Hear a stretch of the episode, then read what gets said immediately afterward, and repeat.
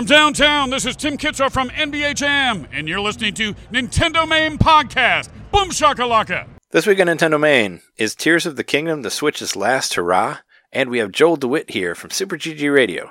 Wow, Nintendo is really leaning into Tears of the Kingdom on a bus. Gimmick has a release date.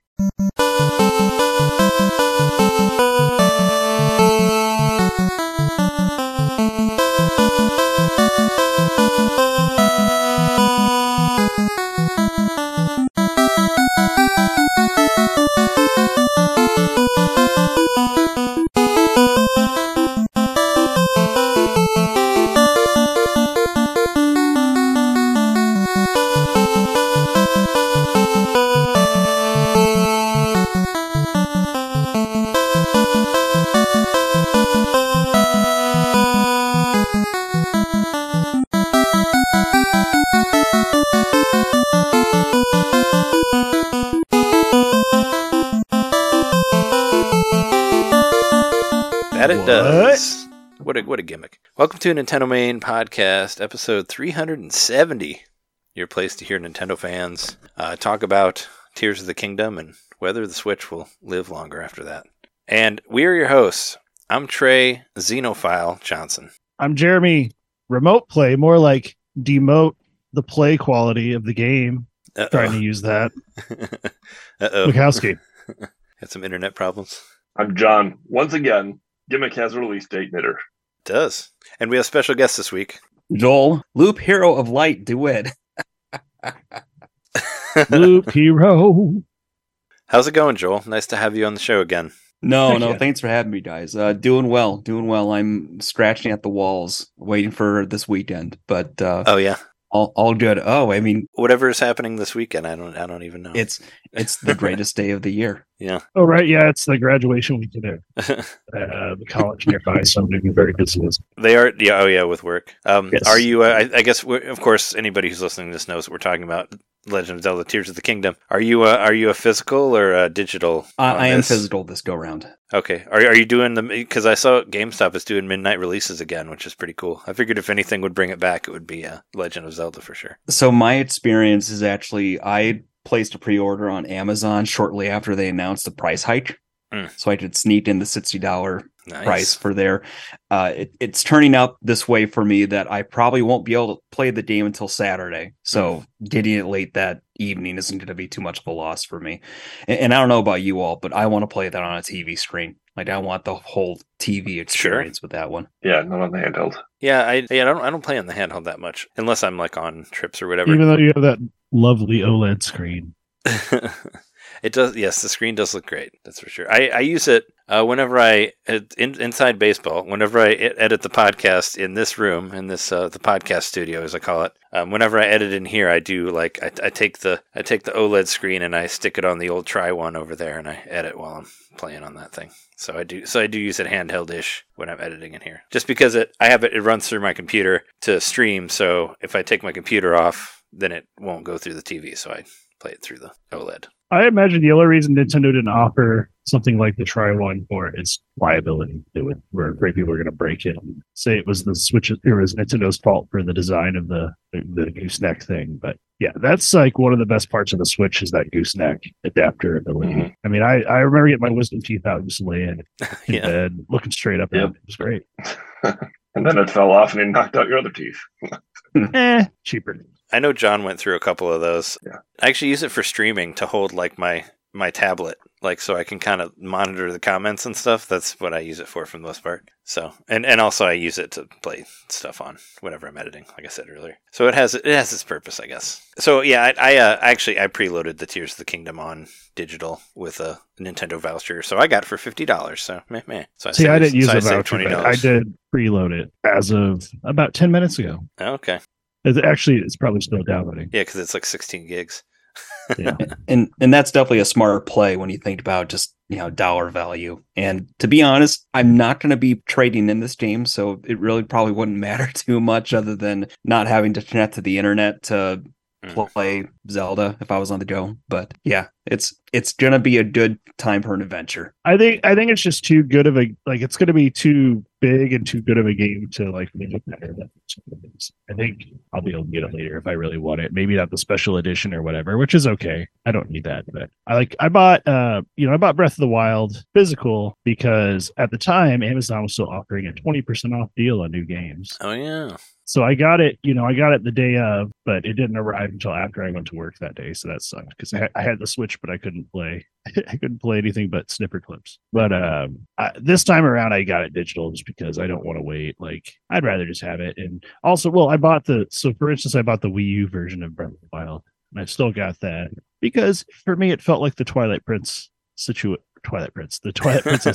where I don't know, they could change it up. Where they, they released on both platforms, so I just thought, why not with Breath of the Wild do the same? And so I've got a sealed Wii U copy. I'm sure it's going to be worth a lot of money someday. But yes, I mine is not sealed. I actually bought because of the same thinking of Twilight Princess. I'm not going to screw myself over again. I'm not going to get the inferior version because last time I got the Wii version instead of the GameCube version, and the GameCube version is the better version of the two of them. So it was like, I'm not doing that this time. But also, at the same time, Nintendo kind of tried to fuck everybody over because they released the Wii version much longer before they did the GameCube version. So they're just kind of like, even though this is a GameCube game, we're not going to let you get it until later, which is really mean. But yeah, I did the same thing. I was like, I'm playing it on Wii U because this is a Wii U game, and I'm playing it on the fucking Wii U. So when I got the Switch, I really didn't have anything to play on it. Even all the features of the Wii U tablet were not used. Even I know, that I was pissed about that. The Sheikah Slate obviously is supposed to be that tablet. Yeah, it's going to be as good as the HD version of Twilight Princess and Wind Waker, where you can change your weapons like on the screen and see the map and all that, like all the great things. They took all that away, which is really really unfortunate. But I'm still waiting for my Wii U copy of Tears of the Kingdom. No, but no, I have it preloaded, and I'm excited to play it at 11 o'clock tomorrow Central Time. We got a whole. My wife took off work so we could play it together and all that stuff. So we're making a day out of it. It's gonna be fun. Which they did. They did that before for Mario Odyssey and Breath of the Wild, I think, too, when those came out. I wish this had come out, some other time. Not because I wanted it sooner or later, but because it's just it's a bad weekend for me. Because of the busy weekend and all that. It's like the busiest weekend of the year for the restaurants around here, and I've already said I would stay late if I needed to and stuff. So we'll see how that goes. Yeah, got to make that money for the DLC. Whenever that comes around, I don't want to like mention it because it's kind of a spoiler. But did anybody see how like Nintendo kind of like dropped the ball today on as far as like Tears of the Kingdom information? They just put it out there. I don't know if they dropped the ball. Hear something. I think they were like, we're gonna have the developers themselves tell you this before it leaks in the next 24 hours. I don't think it's that much of a spoiler. It's not really a story related thing. Yeah. But they just said that there are dungeons in this one, which obviously I think everybody. Yeah, I've been trying to stay mostly radio silent, so I've skipped the last direct that they showed, but that isn't terribly surprising to me, especially since that was one of the biggest critiques of the first game. Mm-hmm. Is that also there were dungeons? Yeah, they were dungeons. There were dungeons in Breath of the Wild. There were the divine beasts. Yeah. So everybody who was complaining about no dungeons, those were your dungeons. They were dungeons, but they were tiny dungeons, and they were all and a lot of people didn't like. Yeah, a lot of people didn't like them that much. Yeah. So that's cool. But yeah, no, it's I'm excited about it. Planning on playing it whenever I get done editing this episode. So let's not make it that long. All right. Well, everybody have a great night.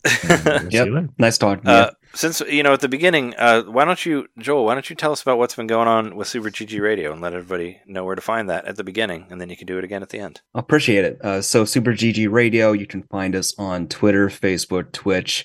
I'm sure other places too. I think we do have TikTok too. I don't know why, just a shitpost mostly, but we focus primarily on indie games. We do a lot of time with scouring stuff that's pre-release just to demo out and see what's on the horizon and just be able to talk through some of that. Talking a lot through our backlog because, like everybody, we bought a ton of games over the years, haven't played half of them. Need to sort of clear out the closet a little bit on that. And we also every year do work towards an Extra Life campaign in November.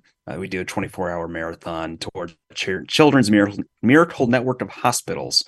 My friends are on Chicago. I'm on Western Illinois, right around Iowa. So we had different regional hospitals we fundraise towards. But it's always a really cool experience for that, too. And all I'd really say is just, you know, feel free to follow along with us. You know, we do our best to find new cool stuff. Didn't find Rhythm Sprout until you guys mentioned it on here, which that was a really cool find. Isn't that game awesome? Oh, it is rad. It's the music game genre just distilled into the 3-button press, but it has that same like great tempo, having to hold the beat and trying to rhythmically stay coordinated. So it's a very cool thing and really good music. Were you able to make it all the way through? Not quite. I think I probably got a good. Yeah. it gets pretty tough. I probably did a dozen levels left here. I do plan on finishing it out, but some of these levels you have to really stick with it and keep beating your head over the wall to get over that hurdle. It's a real learning experience for sure. Yeah, I just love the way the game works. Like it's for everybody not familiar, it's basically like what you like hit like one, you go like to the left and the right on the different beats, and your character kind of moves like when you do the music. And I always like music games where it actually feels like you're creating the music, and if you're not doing it, it's not there. And also there's a battle component in it where you run into people and you're actually like dodging on beat, which also like, you know, is a part of the song as well. And you have your own like health meter, and they have their own health meter, and you're just doing it through that, and it's really cool. And there's like, you know, there's its own like star power or whatever, like Guitar Hero, that you can do where you can, you know, make all the notes the same, so you don't have to do like left or right or whatever button, and you can try to do that to try to get through some of the later stuff. And I know that's gotten me through some of it. But yeah, the story's really good too, and the characters are really interesting, and it's really funny. Like, that's written really well, and yeah, the music's great. And there's even like, you can get like even harder tracks, of course. There's a whole like prequel that you can unlock that's even more difficult, like as you go through, and there's plenty of shit on there for like, I don't know, it's like under $20 or something like that. It's so cheap for all the stuff that you get for it. And it's definitely been on my like, of, you know, best of the year list for a while, and I recommend anybody to play it who likes rhythm stuff. For sure. Well, let's start off the show as we normally do and talk about games that we got and games that we've been playing. Joel, what have you been doing on your Switch or whatever? What have you been playing? So I'll stick mostly Nintendo here, but a few things I ran across over the past few weeks. I actually got the Final Fantasy Pixel Collection for Switch. I was one of those that saw that they offered a physical copy and went, ooh, I should do that. So did you get the one with the record? No. Okay. Unfortunately, I did think that was pretty rad that some of them had vinyl. I was like, that's badass. They love to come up with really great collections that I can't justify paying money for. So no, I just got the cartridge. It showed up about a week and a half ago, and when I first popped in the cart, I was a little surprised because there was a number one, when you get the package, it has a sticker saying downloadable codes, and my mind went straight to, oh no, I just bought a box with codes inside. Yeah, probably. But no, it came with a cartridge, and when you put the cartridge in, it doesn't show it as one single icon. It splits it into the 6 different games, so that kind of took me by surprise. Kind of like sends them out to get to infect your Switch. Right. Yeah, it's spreading. Little Final Fantasy minions just coming in there. I mean, if you think about it, what Final Fantasies are missing right now? 13. 13. It's like what, like the 3 13s, and 11 was an online game, so that's not on there. Right. But I think it would be like 11 and 14 and the 13s, I think. Yeah. Right. And there's like a mini version of 15. It's not really the full 15, I guess, but because we have 7, 8, 9 and 10 and 10-2 and 12 are all on there. So yeah, it's like you pretty much have the full Final Fantasy there. Right. Yeah, it's an impressive slate. And my experience with RPGs is kind of limited. I, like many people my age, first was introduced to the genre with Final Fantasy VII on PlayStation. I then jumped from that to Chrono Trigger on PlayStation. And so it's kind of a 1-2 punch of really seminal pieces for me to jump into. And then 4, I played for a while and loved, but never really got over the hurdle when I was younger.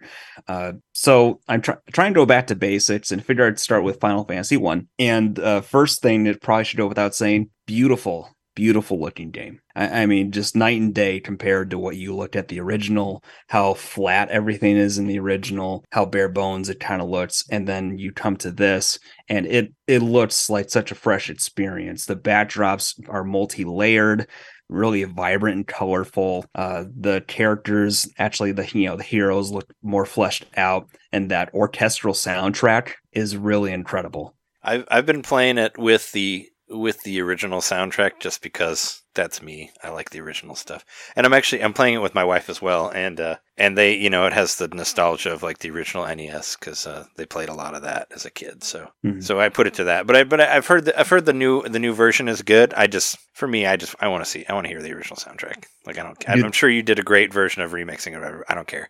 I want to hear the NES one. I want to hear the Super Nintendo one. You know, that's me. That's where I live. And then is that an option in the options menu? I didn't really check those details. It is, yeah. Okay. Yeah, you can you can change it. You can change the music to the original music. You can change the horrible font, make it a little bit better, because the modern font or whatever is really bad. The one that makes it look like a iPhone game or whatever. Mm-hmm. The classic font makes it a little bit more like the original one, like makes it a little more digitized or whatever, which I think it looks a lot better. And I know you can click the right stick and automatically turn off battles, which is really helpful, and also you can click the left stick to like put like an auto run on to where you just go faster. Yes, so I think those quality of life features are really what's helped me chug along in this so far. So on its face, the game is kind of obtuse in that old-fashioned RPG way. Starting out, it's fairly understandable by how you get going and where to go.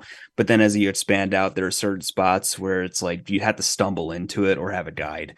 Like the spot I'm in right now is just prior to the lava mountain where I guess the fire crystal's probably at. And I would not have figured out without help that you need to go in the town, go to the right of the town, to find the 12 sages to give you the boat to go across rivers and such. Are you talking about Final Fantasy 1? Yes. Okay, yeah, because I thought that was really funny, because we were playing it, and you like go to a town, and there's a pirate that's just like, I want to fight you, and then you fight the pirate, and he's like, you can have my ship. After you beat him is pretty much what happens. And I'm like, wow, this is such an NES like way to like tell a story here, where it's just like some guy standing in front of a store, and you talk to him, and you fight him, and you beat him, and he's like, "Here's the keys to my ship. You're better than me. I'm not going to be a pirate anymore. You know, I regret everything or whatever." It's just like, okay, well, that was weird. Didn't expect that, but cool. I have a boat now. Yeah, it's actually kind of charming, right? I mean, a lot of more recent RPGs, it's such a complex and detailed story, and just having something be like, "Do this. You did a silly response, and then you can move on," and you don't know whether it's meant to be humor, or sometimes it's like it's just a product of the writing quality at the time. But I find the whole experience charming, and the quality of life stuff, the fast forward and battle, so you can have it to where you select your actions, and then if you just hit the fast forward, it'll just repeat that over and over until the battle's done. Those times where you're grinding and you just want them to spam attack helps a lot, keep things going and keep it moving along. That auto run feature is really helpful going through towns or certain parts of dungeons if you're retreading parts. And the assist to turn off the encounters, for the most part, I've avoided doing just because I'm trying to retain some of that experience a little bit. Oh yeah. But there are parts where it was like, okay, I'm lost. I've killed these things 24 different times, and I'm 10 levels over where I probably should be.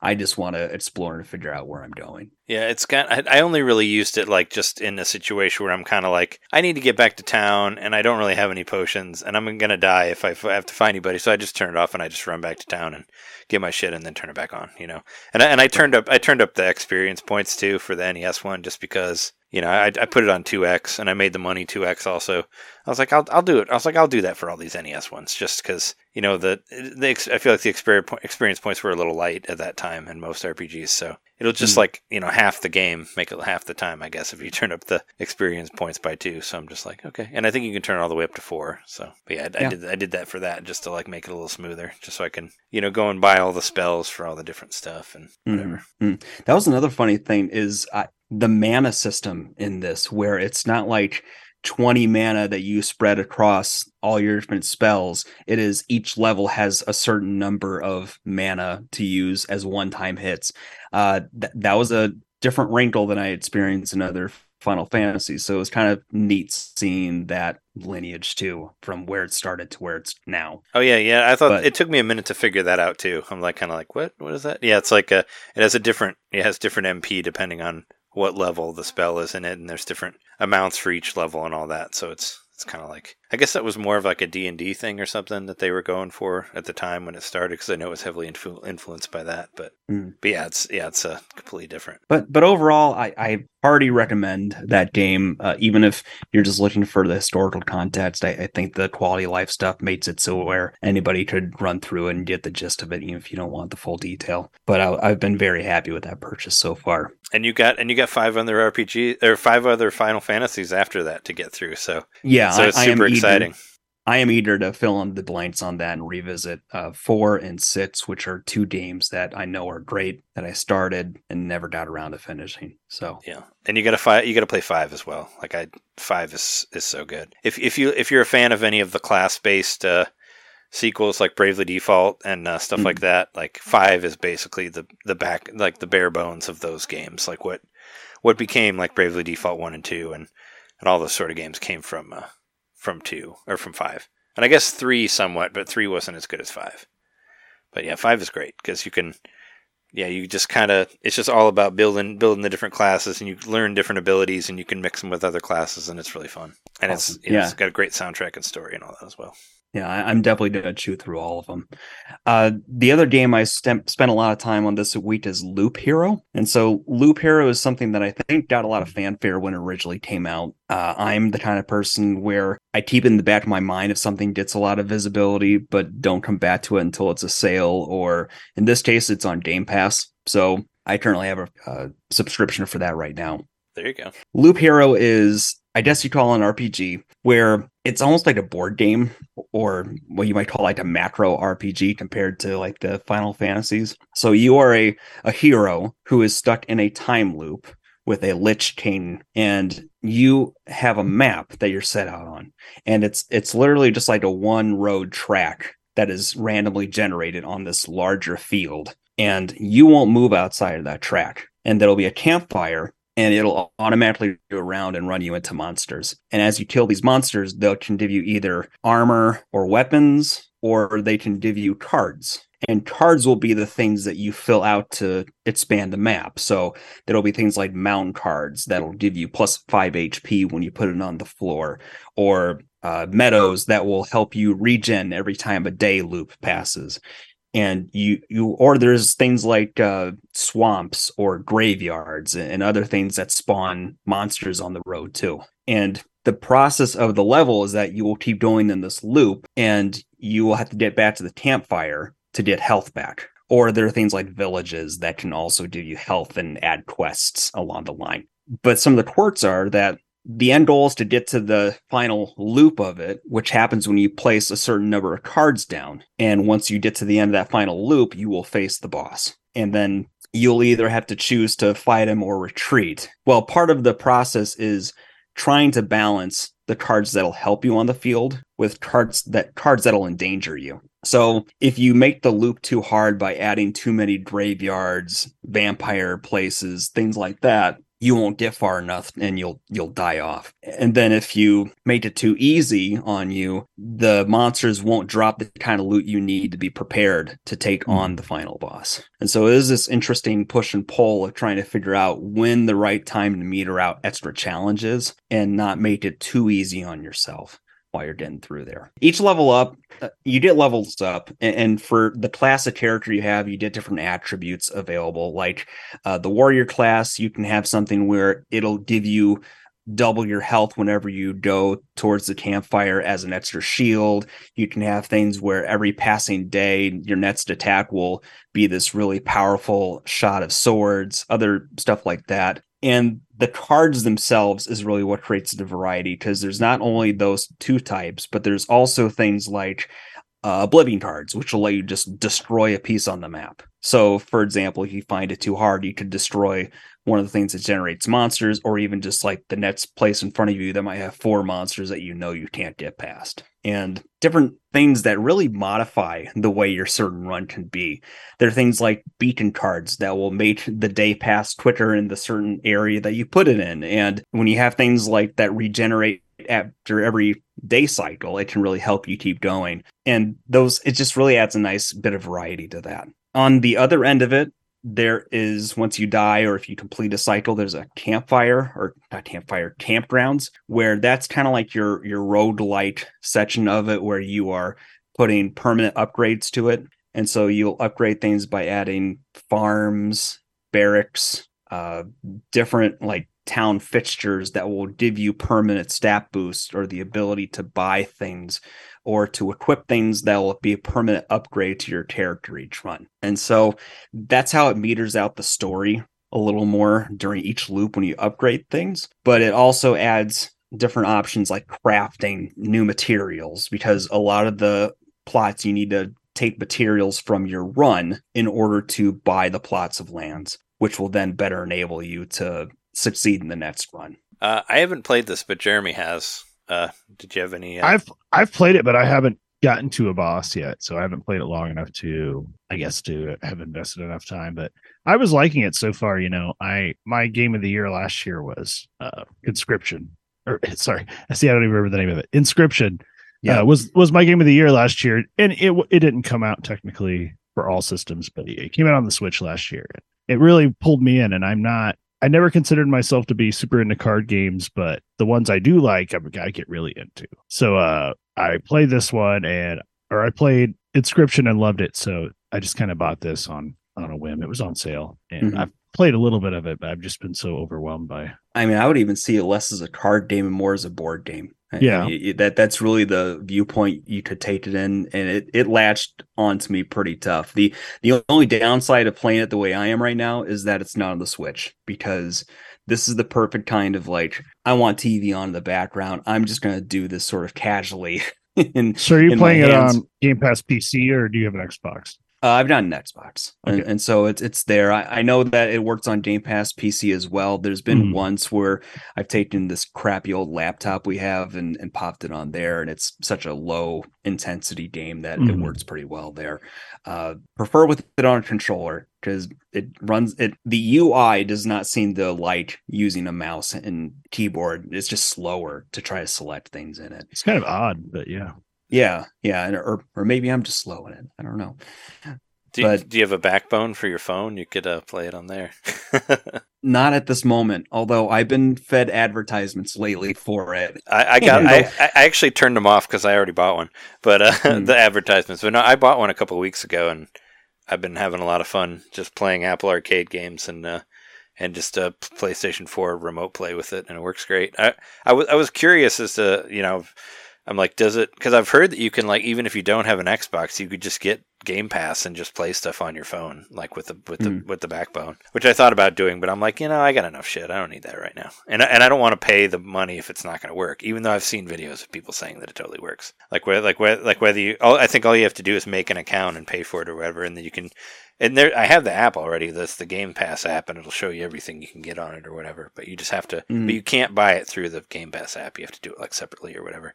If I understand right, the way it would work on the phone is that you'd have to install the xCloud app, but it's really not an app; it's a browser, and it would run through that. So I imagine it could work. You just still need that stable internet connection, right? Which sure, yeah. is probably true for any game if you're. By console is your home console or PC like streaming it to your phone, or is it actually running natively on the phone or through the browser, like in a cloud way? I guess for the xCloud stuff, it's through the browser. I guess itself. I just said cloud, so it's probably like cloud based, not depending on your, because like with the PS5 remote, which I'll talk about in a little bit, but yeah, your PS5 is literally. Shooting that signal to you through the internet. That's why I said last week that you have to hardwire it, otherwise it doesn't work very well. At least that's what I did. I bought an Ethernet specifically so I could play it remotely. Now it works like a fucking dream. Like it's great. I remember a lifetime ago I had a PlayStation 4 and a Vita, and it was a fun toy, but let me tell you, it's hard to play Destiny on that thing. I never played Destiny, so I don't know. But I played Last of Us on my phone, like with that backbone. It was great. Yeah, yeah. I mean, it wasn't like, I don't feel like there's a delay at all in it. I played Street Fighter on there. I played Street Fighter 4, and it was like super, super snappy. So you've got my attention now. Yeah, all I had to do was plug it directly into the modem, and then it was like, and then it worked like a charm. But trying to play it off the Wi-Fi, it didn't work very well.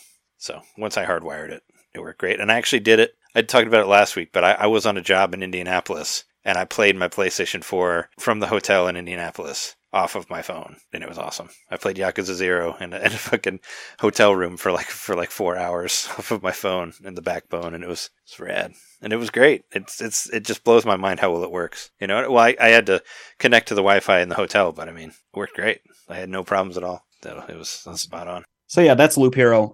The only thing I'll mention very quick is it's sports season. My kids are both into baseball, so I find myself using my phone more often. And I was recommended a game called Retro Bowl. That's the football one, right? Yeah, it is. I played that game. It's great. Yeah, I'm aware it came out on Switch, but it's apparently also on mobile. And so I installed it. And man, if you like old school football games and you want a lot of things you can tweak and have a franchise mode, and it's good stuff. And the interface is really cool. So everything is swiped by your finger. And so when you... are about to hit a play and you start by holding on to the quarterback and swipe backward, it gives you that kind of mini golf cursor thing going on about where it's going to head towards. And it simulates the idea of playing like those batted games really well in that way, because you have to actually keep track of your play, figure out where your player is going to go to swing it. You can even have it to where you swipe with two fingers and it'll be more of like a really rocket of a throw towards the receiver.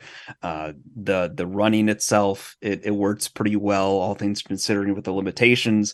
You got sort of the strafes and dives. He'll sort of juke or stiff arm people as he runs by the running back. If I'm not sure if it's randomized or if it's just based off of stats. And then I'm very impressed with how small a package it is and how tight it is. I would say it takes more from Tecmo Bowl or Madden. Tecmo Bowl. Definitely aesthetically, yeah. And in terms of like the complexity, it's really not complex at all. And it's also like it's kind of like a Super Blood Hockey. Like it has a whole it has a story mode where you're a coach and you have to. You know, I remember at the very beginning of the game, it asked you, like, what team would you like to coach for? And I said the Chicago Bears, you know, and they're like, well, you know, maybe let's give you whatever the Florida team is. That's what they gave me. They're like, well, here, have this one, you know, and I'm like, well, the Bears are pretty awful too. You could have given them to me at the beginning, but you know, they're supposed to give you a bad team and then you try to work through that. But yeah, there's all this like RPG mechanics in there, like trying to like, keep your players happy and like, you know, try to build the best team and all that. And it was really cool. And on the Switch one, I think I mentioned this when I first got it, you can play it with the NES controller, like with the wireless one, like specifically, cool. And it'll pair to it and all that. I know it works with that and the Super Nintendo controller specifically. So if you want to feel like you're playing an old school version of it, you can, like with that. So I thought that was really cool as well. Even though I don't think you don't get to play defense at all, right? It's only plays. No, yeah, you're right. It's only offense. They simulate the defense. Yeah, they simulate the defense stuff. And I'm guessing just based off team stats and character sheets that they've got there. Seems like a weird omission, but it still works pretty well in spite of that. Very, very impressed by that game. A really good pick up and play when you're stuck somewhere, like a baseball game in between innings.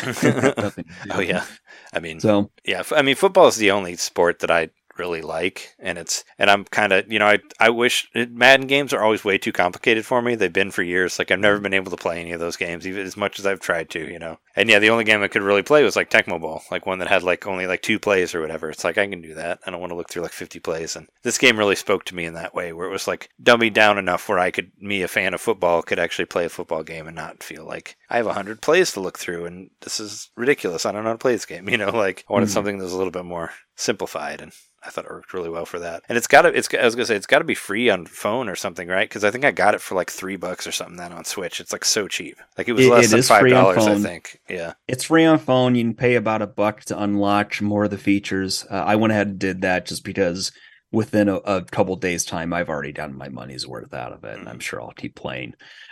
But high recommend on that. Out of those 3 this week, Loop Hero's got to be the one for my pick of the week. It's captured me in a way that a lot of games don't, and it is the game that I feel like I have to beat sometime soon. Otherwise, it'll stick in my brain. I'm really intrigued by Loop Hero. I was just I'm not really sure exactly what it is, but when you compared it to like a board game, like that intrigues me more because I love board game, video game stuff. So maybe I'll, and also it's like you know, I have too much shit and not enough time to play any of it. And Tears of the Kingdom's coming out in 2 days. It's like, why even bother? It's very much like you're, it's kind of like you're a god more than you're the character. Mm-hmm. You're kind of like dictating what happens and sort of watching it unfurl. So if you like that sort of thing, you might like it. I probably will. I'll have to get it later when I don't have 10 other games to play. But speaking of board games on board games, video games, I bought Dokapon Kingdom Connect, which just came out this week. And, is for anybody who knows, that was it was on PlayStation 2. It was remade, or it was re-released on Wii after that. It was an incredibly expensive game that I've been wanting to play for years,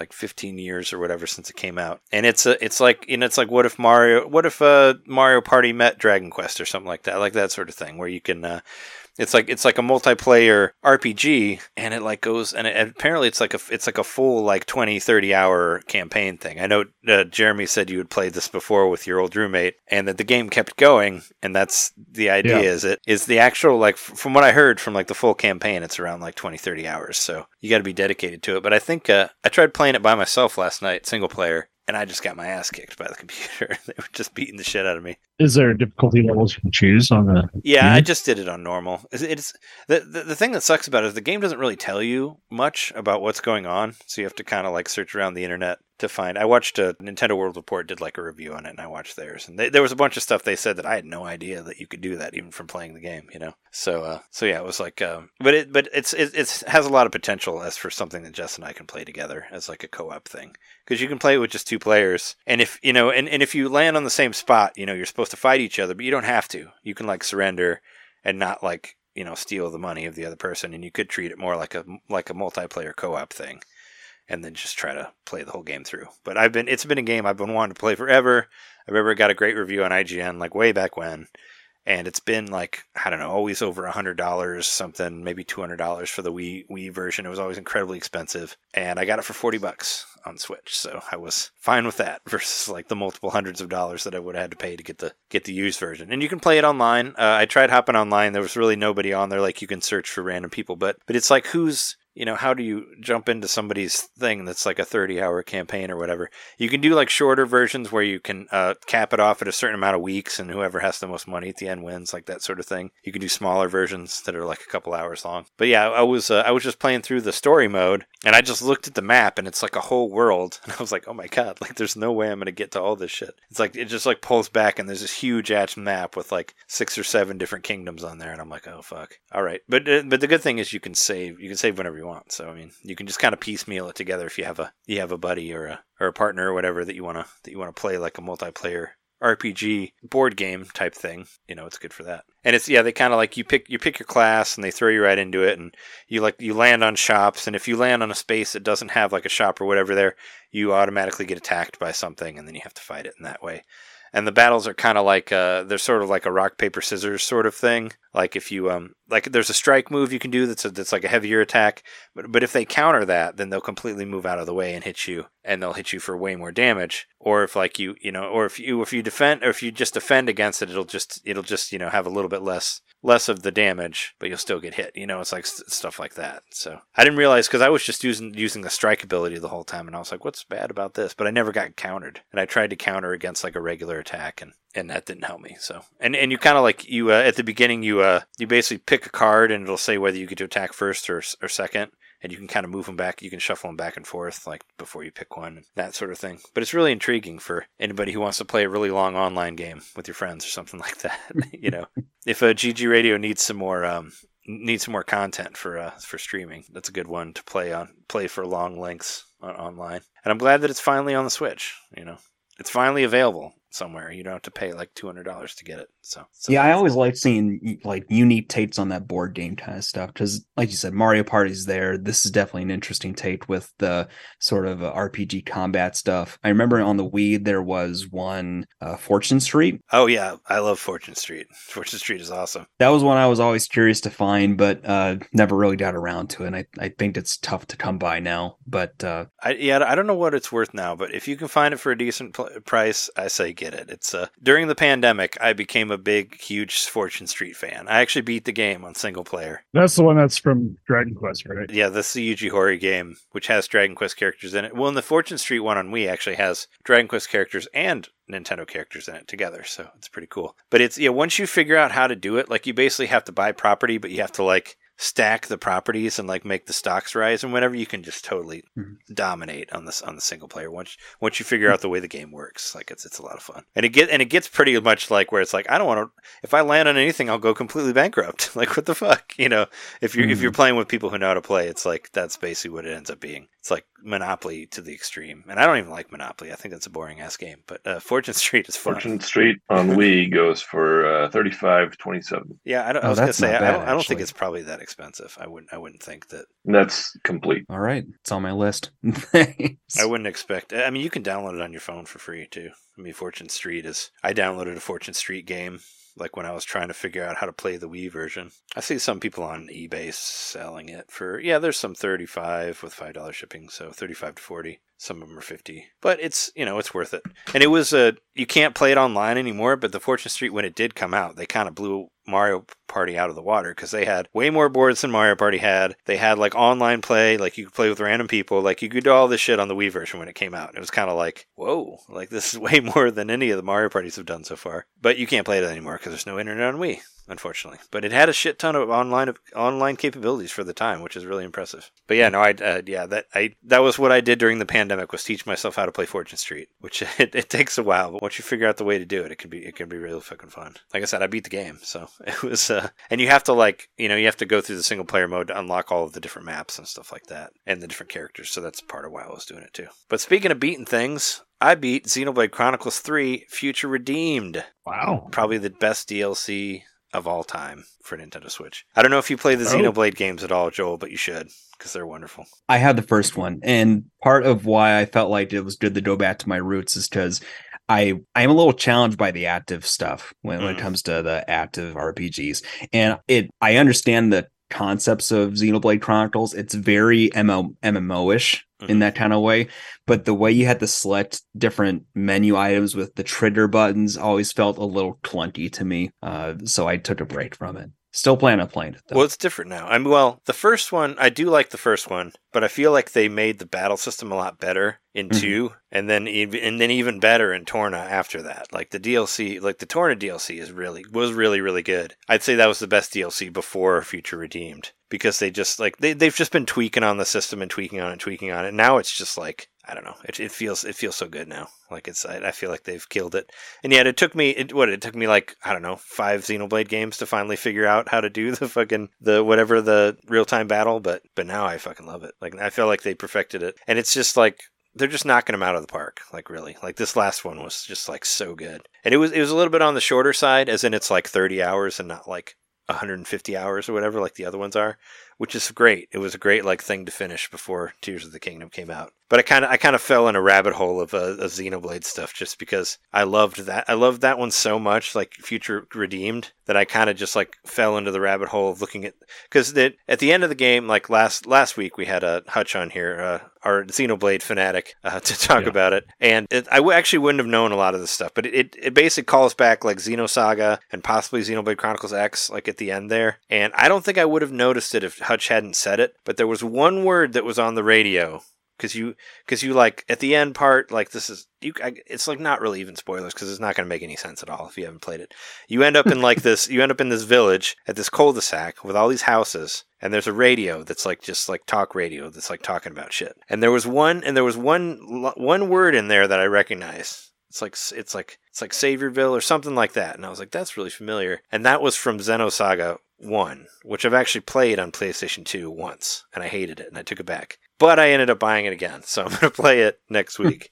I bought it on eBay for $20, so I'm like, you know what? I'll give it another try, because I like Xenoblade Chronicles so much that I feel like I need to play the other games. But yeah, no, if I didn't know, I wouldn't really, because they play a song on piano, I guess, which is a Xenosaga song also. I didn't really recognize it, but I recognized one word on the radio. I was like, okay. And then there's, like, a little post credits thing where there's, like, an Earth, and you see a little, like, dot, like, coming down to Earth. and it's super vague. Nobody knows what it is, but everybody thinks it's either like Cosmos coming to the New World, or it's like Elma or whatever from Xenoblade Chronicles X, because they were going to find a new world at the end of that game also. So it's like that's the big thing. But yeah, I found like some YouTube channels that just kind of dig into the Xenoblade lore, and I've just been kind of, that's been like my dinner, my dinner TV time or whatever. When I'm having lunch, I'll be like, all right, well, let's see what this is. And but yeah, the ending really intrigued me. Yeah, and it was an awesome game. Like I went through. There's in this one, they've done the best way to basically, like every Xenoblade, you get experience points for finding locations, you know,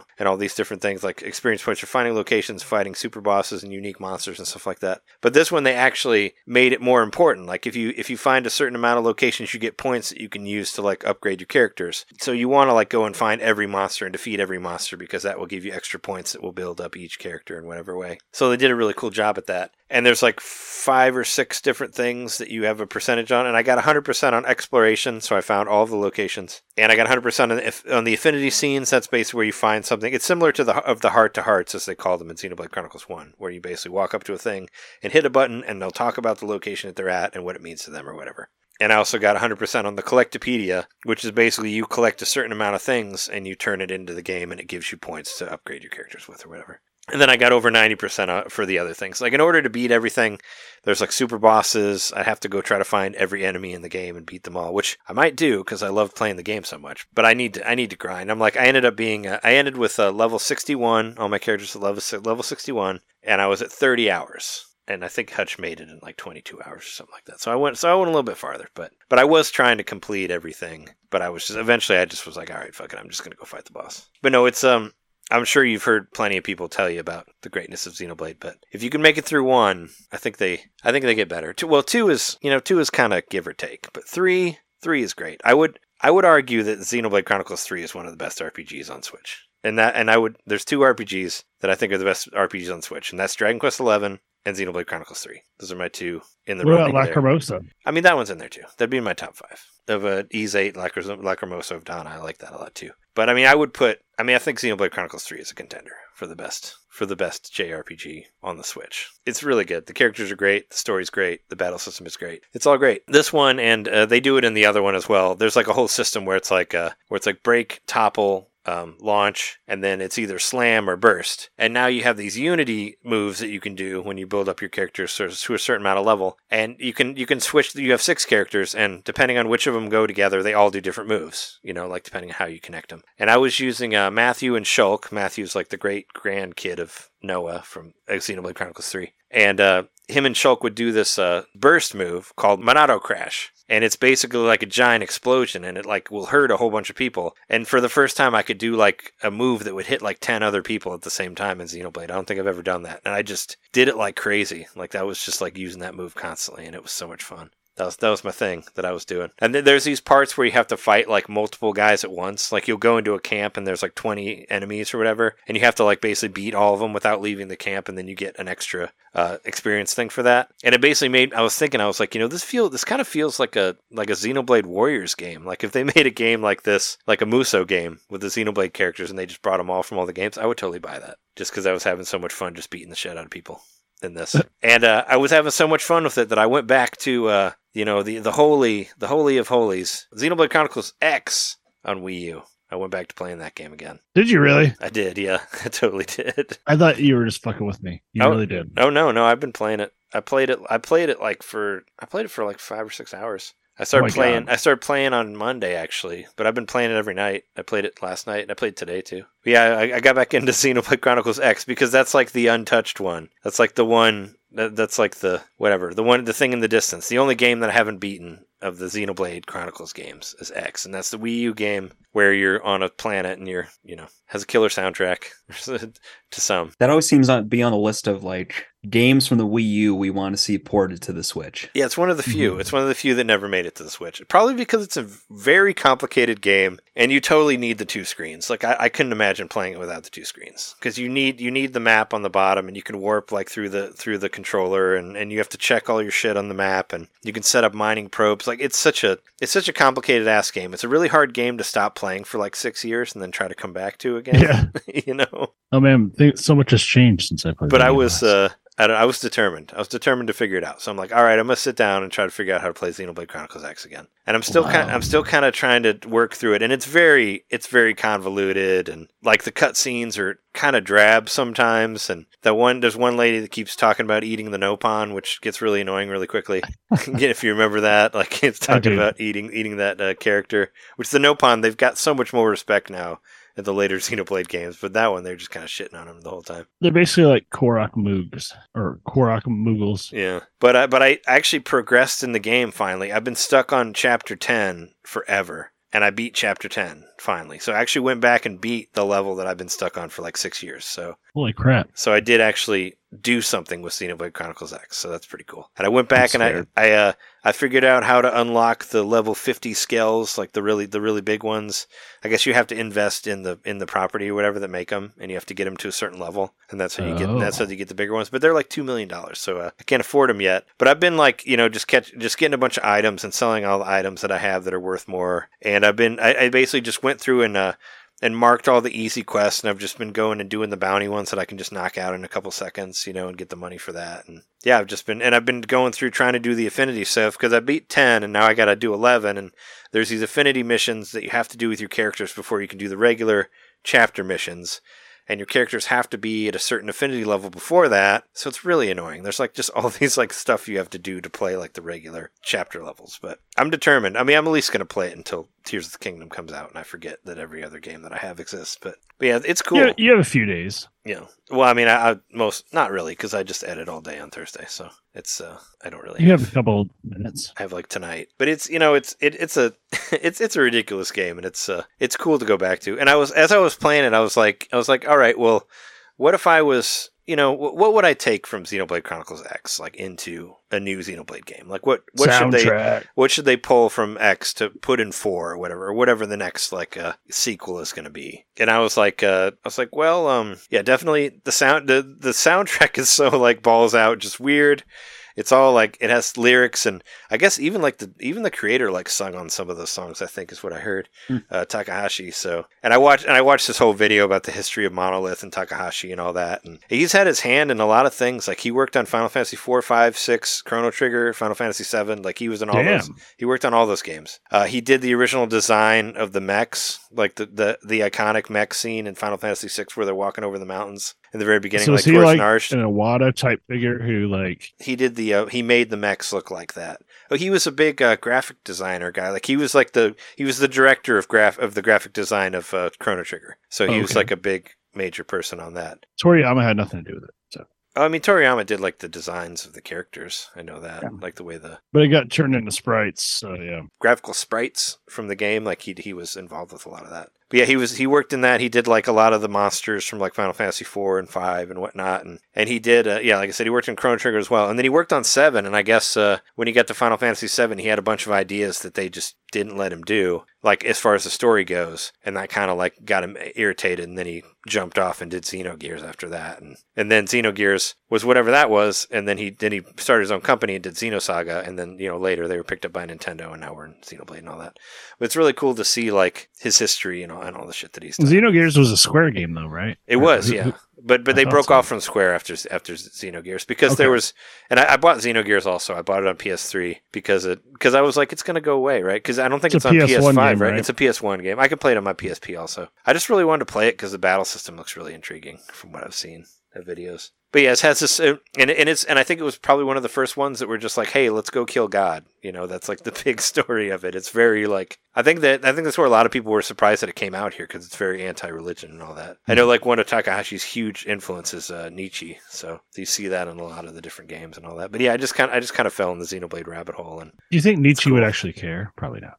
Yeah, it would go against his beliefs. But yeah, I ordered Xenosaga for PS2, and I got Xenogears for PS1 also. And yeah, just been super into that. And I also downloaded What the Car for Apple Arcade. So I want to hear about this. It's the sequel to What the Golf, and it's great. I like it a lot. And so I'm thinking, like, when I see cars with arms or legs or whatever, I'm thinking of them like attached to the wheels and still kind of like flopping around. You know what I mean? Like stick it out the side. If you ever played What the Golf, which you should if you haven't, because it's great. I haven't played any of those. Loved that game. It's basically like it's like WarioWare based around golf. Like What the Golf is the anti-golf game. That's why I love it. And I love golf games, but I love weird games also. And What the Golf is just like, let's just take the premise of golf and just make it as weird as we can. So it's like sometimes you're hitting a ball, or sometimes you're hitting the golfer, or like sometimes you're hitting the arrow, or you know, like they just try to make these weird levels. This is kind of the same how this is. It's like here's a car. All right, we'll take the wheels off. Now the car has legs, and the car's walking around, you know, and you push a button. Well, I use the backbone for it, so you hit a button to walk, and then you move with the joystick.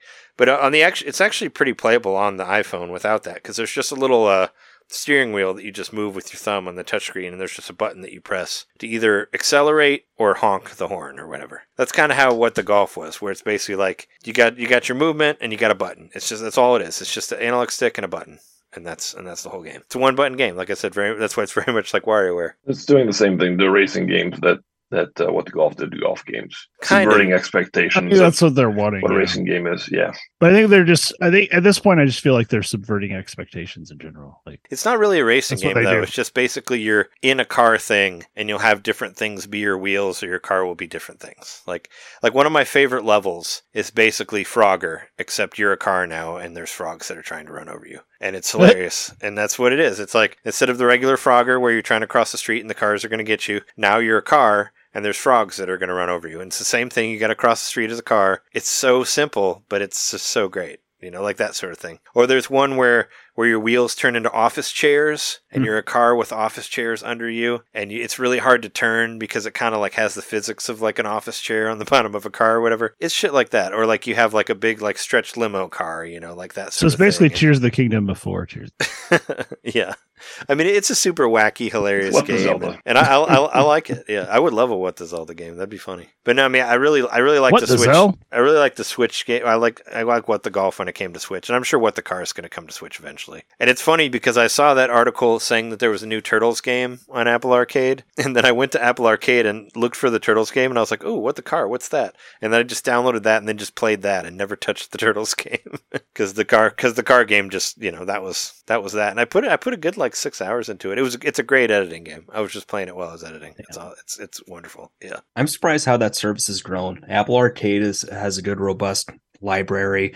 Actually, if you have a Netflix subscription, there are Netflix games, and they've got a decent chunk of games, including Into the Breach. Yeah, I saw that. I was wondering if my now that I have the backbone, I was wondering if my backbone would work with the Netflix games, but I haven't tried it yet because I know you can do like Shredder's Revenge and stuff like that on there too. Yeah, I saw that too. I would not want to play that with touch controls. That's what I'm saying. I'd rather play it with the backbone.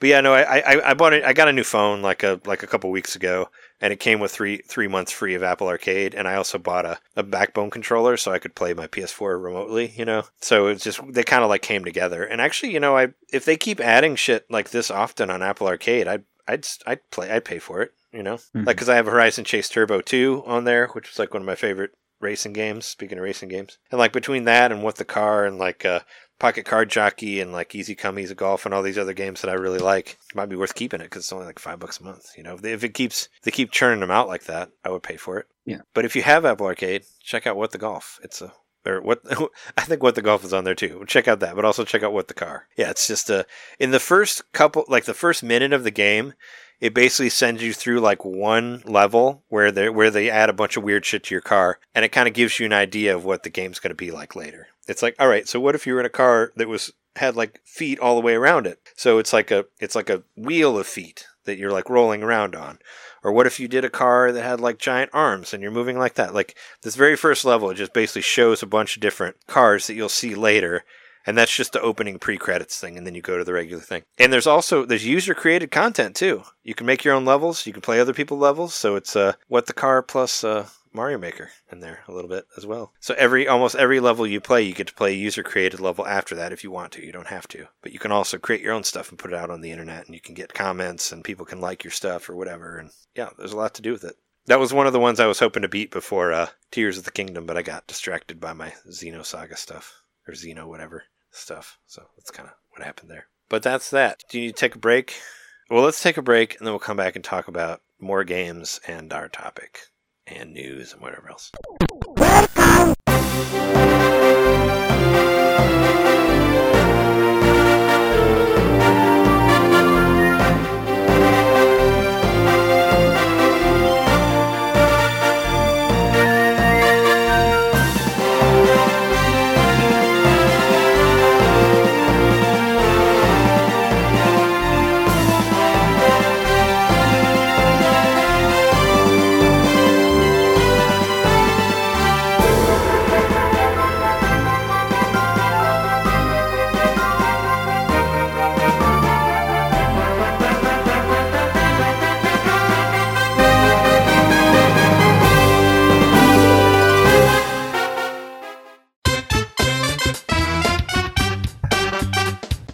Hey you. It's me, Mario. Yeah, you. Subscribe to our Patreon to hear our bonus shows, which happen every month. I'm tired. Tired of all the big corporate podcasts spoon-feeding you the same old video game news on every single show. Spaghetti.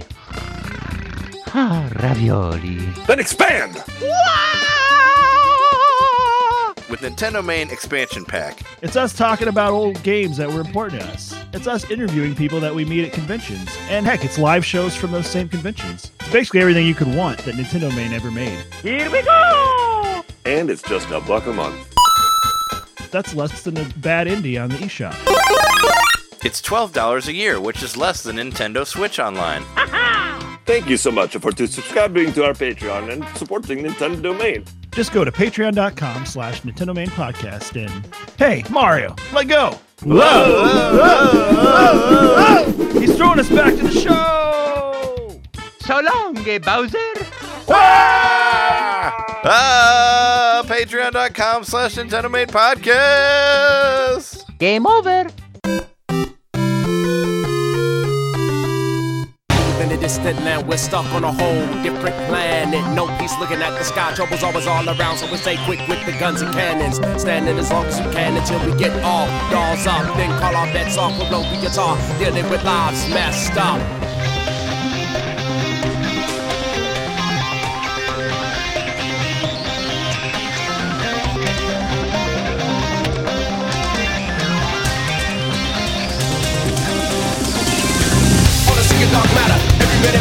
The wild of the lives shatter, see it go scatter. As they pour out, we can handle them. It's a car taking over the cave, unexpected, hard to accept it. Getting marked with death, seeing friends snatched and darkly possessed. The car inside, still in the body and wrapped, so only a shell is left. We miss the head of the best. All right, so we're back from the break, and there's one thing before you say your stuff, Jeremy. I guess my stuff this week.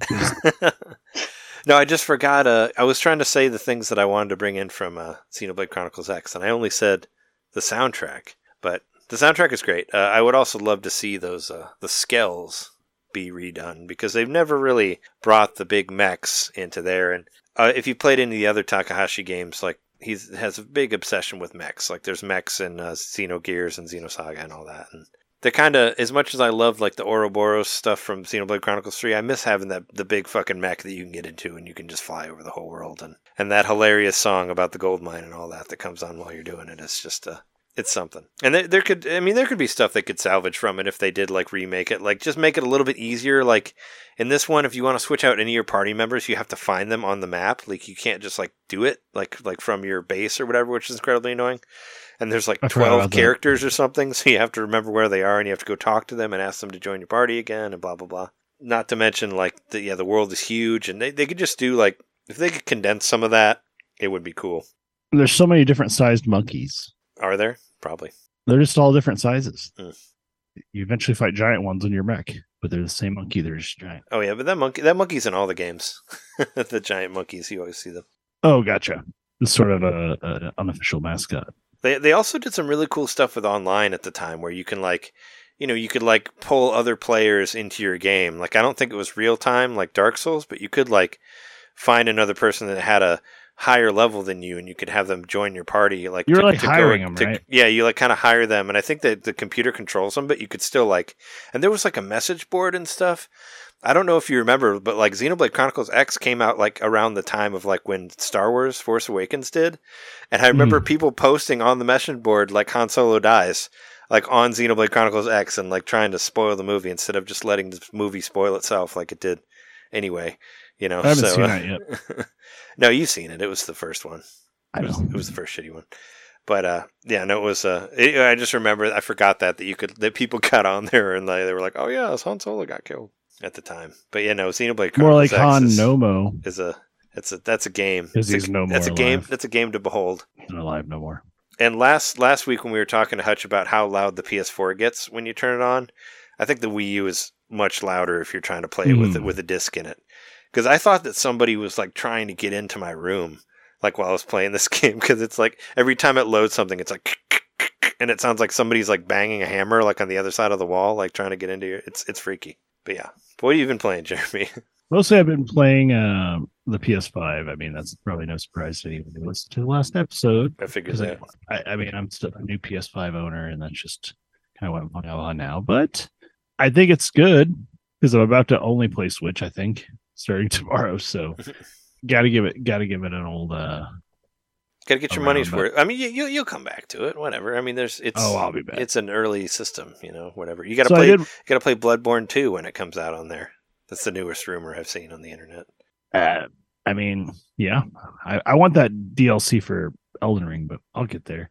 So I did preload Tears of the Kingdom, as I mentioned earlier. So one way I've been doing it, even though I haven't been playing Breath of the Wild this week, I've been trying to listen to Zelda music whenever I think to. Just throw it on this Zelda and Chill album that's on Spotify. I really like.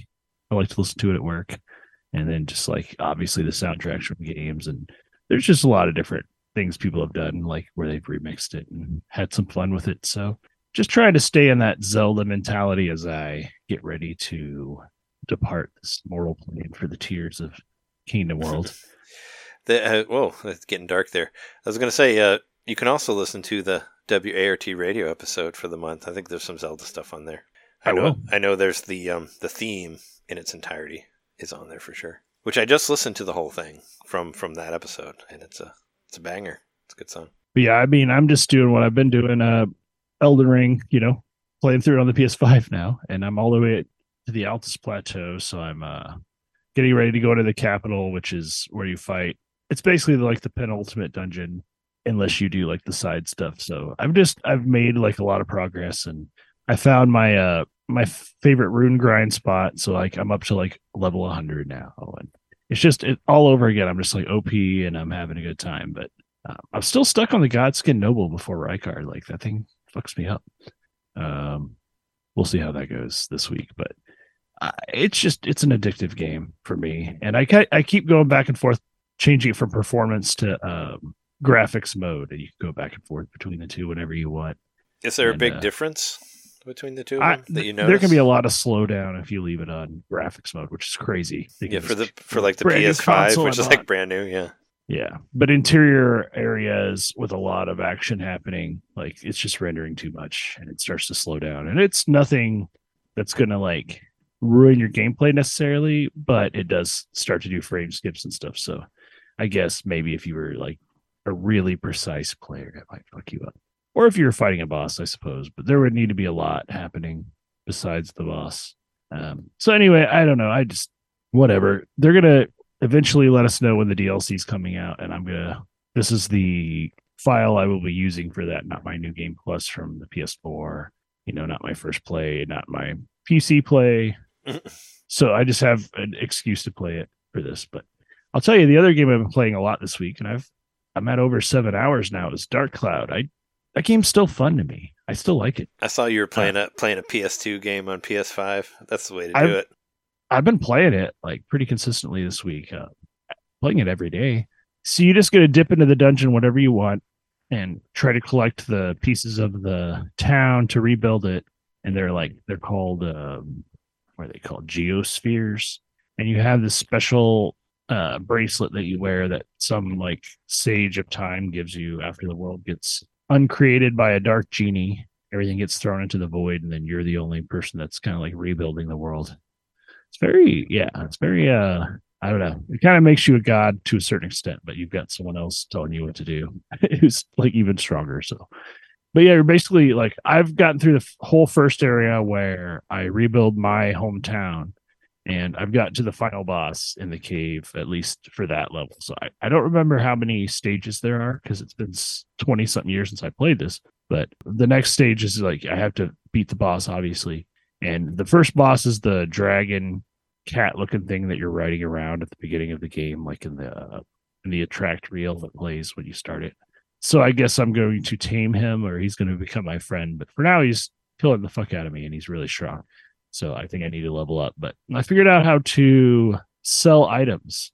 The game's not super clear on how to do that. Maybe if I looked at the manual, it would tell me how.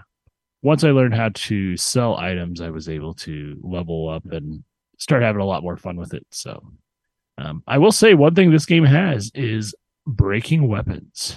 Uh-oh. And even more obnoxiously so than Breath of the Wild, because they break, and once they break, they're gone forever, just like Breath of the Wild. But the thing is, like, you can put like collectible items into them to make them more powerful, like stat boosting items, like make them stronger against monster type enemies or ghost type enemies, or, you know, certain like perks like that, or buffs, whatever you want to call it.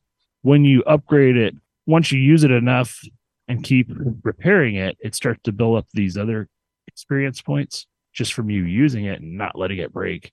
And every time you upgrade it to the next level, it absorbs all the gems you attach to it. They become a permanent part of its like makeup. So you could really make some really like broken weapons, I think, if you paid attention to your weapon and kept repairing it. But you fuck up and you don't repair the weapon, it's gone forever. And everything you put into it is gone forever. So that can happen super quick if you're fighting the wrong kind of enemy that's resistant to your whatever your because you could also like determine the affinity as far as what element it is and stuff. So yeah, I'm finding a little more depth in this game that I forgot about. With the breakability, does it give you any sort of warning when you're on the cusp of it? Or... Yes, it does. But oftentimes you're like, I've been in the middle of a combo. It's like your weapon's about to break, and then whoosh, it breaks. But I got to the point where I can buy, you can buy auto repair powder, and you can equip it in like a an instant slot that will cause it, kind of like a fairy in Zelda. It'll activate itself and keep your weapon from breaking, but it doesn't fully repair it. So you have to be careful. But all of my like quick items are all that auto repair powder, just because I really want to protect these weapons that I'm putting a bunch of time into. And it auto saves too, so it's like, shit, I fucked up. Oh yeah, so you can't go back to when the weapon was together. So it's kind of funny how old this game is and how it just, I have very similar gripes to it that I do with some modern games, like how old but how new it is at the same time. It came out in 2000, or it was a launch game for the PS2. It's old but new at the same time because it has the weapon durability from Breath of the Wild in there, which I guess that's like 6 years old, so it's not that. But I've also gotten to the point where I have I could become other characters. Like, it's not really a party, but you have essentially like you could swap between different characters, and you just have to unlock them. And I unlocked a cat character that it's like a human cat. It's a cat that turned into a human, not a human that was cursed to be a cat that you turn back. A cat you turn into a human, and they're very confused because they're used to being a cat. There was a there was a TV show that we watched on Hulu that Jess and I watched that was like a superhero comedy thing. It actually was really cool. It was a British show, but it's about like everybody in the world has superheroes, has superhero abilities except for this one character. And she meets a cat who is actually a person who their super ability was to turn into a cat, but they've been a cat so long that they forgot how to be a human. So when they come back and... Oh, wait, I remember that show. I watched that show too. Did you watch it? Yeah, I thought it was great. It was called like... It's like everybody's gotten their superpower except for her. Extraordinary? Yeah. Yeah, Extraordinary, whatever. Yeah, you saw that? Yeah, I thought that show was cool. We watched the whole series. The cliffhanger at the end of the last season, or the last episode, is pretty crazy. I wonder what happens next. I'm just saying, watch season 2 of that whenever it comes out. It just reminded me of the cat guy. He was one of my favorite characters. Yeah. Is Dark Cloud the game where it's like you can make your own RPG too? There's a PS2 game where you can... I'm mixing it up with something. There's a game called RPG Maker. Yeah, it's not RPG Maker. But there's another one where it's like you can play the game, or you can also kind of like build your own RPG. I forget what game that is. But I always thought that was Dark Cloud. I always remember Dark Cloud because you always mention it whenever I talk about Dragon Quest VII, because they're both very similar games. Because in Dragon Quest VII, it's the same thing. We have to rebuild. It's a little bit like Builders as well, yeah. But you have to. Well, I mean, inspired by VII. Well, Dragon Quest VII, the world is destroyed, and you basically have to go back in time and put the world back together. Which I thought the 3DS version was really good. All I'm saying is it holds up pretty good for being an old game, and going back to it. Like, I've bought a lot of old games that I had. I felt like maybe I had rose-tinted goggles about, but this one's just a solid, like, somewhat relaxing time sink. You know, I would recommend it for anybody who likes to kind of like create their own environment. It's got a sort of a sandbox area where you can create your village, sort of how you want it to look, but also, like, if you want to get the best points, you have to talk to everyone in the village and find out what their preferences are. Like, one person might want to live near the windmill. The shop owner wants to live near houses, the fisher person wants to live near the pond. So you just have to follow everybody's suggestions and set it up accordingly. Pardon me. If you make everybody happy, then you'll get more points. That makes sense. Exactly. But yeah, it's cool. And one of the things that was the funniest for me to remember, I forgot about this because at the time I'd only played. I think the only rhythm game I played before this was probably Bust a Groove on the PS1, and that was at like a church lock-in sometime in high school. But I played this game like, you know, the summer after my freshman year of college, and the boss battle, like certain boss battles are rhythm games where you're literally hitting buttons like as the music plays, and you have to like the buttons are coming out at this cursor, and you have to hit it at the right time. It's triangle, circle, star, circle, or circle, square, whatever. Like, and I did really well on them because I know how to do that sort of thing. But I didn't remember it at all. Like for some reason they were like, let's have some of the boss battles be music rhythm games, and it just won't make sense at all in the context. But it'll be fun. And what they do, how they take advantage of that is they like have like a camera circling around you, and you're having this like epic battle that has all these extra animations that you don't actually see when you're playing. And yeah, it's a QTE, I think, before they were a thing. Yeah, that was another thing I didn't miss was all the QTEs that are in Xenoblade Chronicles X. I forgot about those. They're not that bad. You just have to press B at whatever time. But let me talk briefly about my experience with remote play. And I did not hardwire the PS5 to the network, mainly because I was just like, well, Trey did that with his PS4, but surely I don't have to do it with this advanced console that's so much newer and has, you know, exponentially more power. Does it have a better supposedly modem though? I mean, I don't know. I'm just talking about. I was just being really like, sort of like, you know, expecting too much out of it. I think because I got it all set up on my. So I got a new phone. My phone's been broken. I didn't even know that.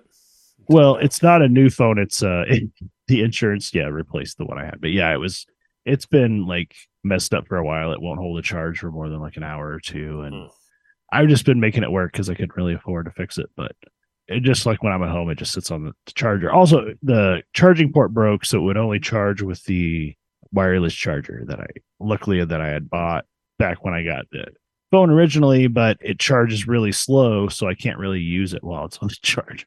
Anyway, whatever. Fuck that. It's gone. I got another one. I'm going to pay this off, and I'm going to upgrade to a new model once I do. But in the meantime, I did try remote play. Can you do it? You can't do it through your phone service? Well, that's what I did. I used my. Are you talking about get a new one? Like, data? Yeah, because like, well, I mean, because like I got this for. I didn't pay anything for this phone. They just added an extra $10 a month. So yeah, I'm ahead of you here. My previous phone wasn't paid off, even though it was fucked up. But I did have insurance on it, but there was a premium. Turns out, once I actually filed the claim, since I hadn't filed a claim in X amount of time, they gave me some sort of discount on it. It was weird, but it ended up being like $120 instead of like $300, which I thought it was going to be. So it was a lot cheaper to do the claim, but they also sent me like a refurbished phone. So it's like, it's not a new phone, but supposedly it's fixed. The battery seems better. I was like, you know what? I can actually try the remote play on this. I wasn't going to try it on the other one because the battery would have died after like 5 minutes, you know? Mm-hmm. So I got it all hooked up, and there's just a delay. It's not anything serious, and I know if I hardwire the PS5, maybe that'll change, but the delay's enough to where I tried playing Elden Ring. I was just going to see, like, could I just play, like, a spot where I'm, like, shopping, or I'm doing something more, like, executive that's not, you know, the actual gameplay. Like, if I could do that mobily while I'm taking my lunch break at work or whatever, cool. I'll like go buy some stuff at the shop or whatever. It's just a way to kind of still play the game, but not do the graphical intensive stuff. And I could still do that, but apparently I have to be I have to be on Wi-Fi. I can't just use my mobile data for that. Oh yeah, no, I didn't even try that, but I read that you can't do it, so I've just been doing it through Wi-Fi. But so, I haven't tried it. I don't know. I'll mess with it a little more. I'm definitely not in any sort of camp where I want to buy a Backbone controller, as cool as it looks. I basically found out you can just hook a PS4 or PS5 controller up to your phone. You don't need to buy that. And so I just hooked up the blue controller I keep raving about on here that I played all the way through Elden Ring on the PS4 with, I was able to hook that up to my phone and it worked great. But yeah, the delay is just too much. I booted up a few different games. Nothing felt good. So I'm going to try hardwiring it and I'll get back with the podcast next week or the week after, whatever I actually do, try to do that. Maybe 10 weeks because of Tears of the Kingdom. But yeah, I'm going to try to hardwire it. It's actually located in a good spot in the house where I could probably get like a 15-foot cable and it would be okay. So I just need to buy that. I'm going to try it, but I just don't really see a place where I would need to use that. Like, I just want to play these games on my giant TV at home. Sure. But mine, it never, when I was trying to do it over Wi-Fi, it didn't necessarily have a delay. It would just blink in and out. Like the picture would blink in and out. So it was really hard to play anything on it because it wasn't really, it didn't have a constant feed. It would kind of just like go gray and then kind of come back and everything would be kind of blurred. And it was just like the graphics just looked bad. So it just didn't work quite right. And then I was like, and that's why I was like, well, I'll try hardwiring it. And then it was like night and day difference. There's like some stuff I'm doing this summer and like early in the fall where I'll be away from home, where I might give it more of a try. But as of now, there's no real reason to play my PS5. I just wanted to try it because you had talked so much about it. Sure. I want to at least give my opinion. And as of now, not a fan. And that's that. That's that. All right. Well, do you want to move into the topic then? Yes, let's do it. All right. So, so I put a topic on the Nintendo Main Community Facebook page, where you can go there and join. The last three people. I'm sorry that I just found out that you tried to join. I added you though. It doesn't really send you a good whatever. It doesn't really let you know until way after the fact. But I was thinking about it. You know, the Nintendo Switch. There was like a whole thing where they talked about like sales, and I guess the sales are like down 22% and all this stuff. And you've seen people put up articles about like how there's not really anything left from Nintendo. I guess all they really have through the rest of the year is we have Tears of the Kingdom. We got Pikmin 4 and like Pokemon DLC, and that's like it. So who knows what kind of Fire Emblem stuff? Well, probably DLC. I think the question is, is Tears of the Kingdom the last big Nintendo game for the Switch? I don't think so. Let me read what is actually on there. This is what I put on the thing. 6 years into the Switch's life cycle and on the cusp of the release of Tears of the Kingdom, is the system wearing out its welcome, or does it still feel fresh to you? Do you think that Tears of the Kingdom is Nintendo's last big Switch release? I mean, from what I've seen about the sales and about them saying, I don't know, it feels like they're like, okay, there won't be one this year, but there might be one next year. I don't know, with the whole thing with like there not being that much left, and with especially the Xenoblade DLC being pushed all of a sudden before Tears of the Kingdom, made me think that something was up. Like once I saw it, because that was supposed to be in December. I would like Joel's opinion on this first, just because. Oh go. Joel's a guest, and I really want to kind of understand because where Nintendo stands. You know, I think we give Nintendo the benefit of the doubt more. Maybe Joel does as well, but I'm interested. So, Adam, your opinion. Out of my group of friends, I'm actually probably the closest thing to a Nintendo apologist. I'll preface it with that. I mean, you are on the show, it kind of makes sense. Yeah, I mean, I grew up a Sega kid, but I was made homeless after Dreamcast, so Nintendo became my second home. I think in terms of big flagship title, to me, it depends on what happens with Metroid Prime 4. Oh yeah, that one. I just don't even consider that a game because we've seen nothing from it. You know, right? It's so like right. I mean, you can just consider it vaporware, but you know, people are going to be angry if it gets delayed until whatever's next on the Switch. But they'll get over it quick if it's great. I mean, if there was a Switch 2 and they're like, here's Metroid Prime 4, it's coming out when that comes out. I think that people would be fine with that. I don't know. Yeah, I think that Nintendo has, as of late, been a little more cagey about announcing things too far in advance, right? Yeah. I mean, it bit them with Metroid Prime 4, and it bit them with, Zelda in some ways, although I think that was always going to take a while. I might argue that the pandemic kind of extended things longer than they expected, but I also think the pandemic is part of why the Switch has sustained itself so long, too. They got a real boon when everybody was stuck inside and needed something to occupy their time with. Animal Crossing. Well, yeah. Animal Crossing. And you can live in when it's like such a toxic world with like, you know, with like the cop shit and all that. It was, Animal Crossing was great. You can go to this nice place where people are actually, or animals, whatever, are nice to each other. There's no cops in Animal Crossing. And not racist, not anymore, and terrible, you know? Yeah, the cops are gone. The cops of GameCube have been taken out, so, yeah. But I think if the question to me is, do I think this will be the last big flagship title for the Switch? No asterisk, but it might be the last big one for me. Mm. So, I would be the last big one for you. Oh. I just don't know. I just don't know what I'd see in terms of big first-party Nintendo games that they would come out between now and presuming there's a successor sometime till the year 2024.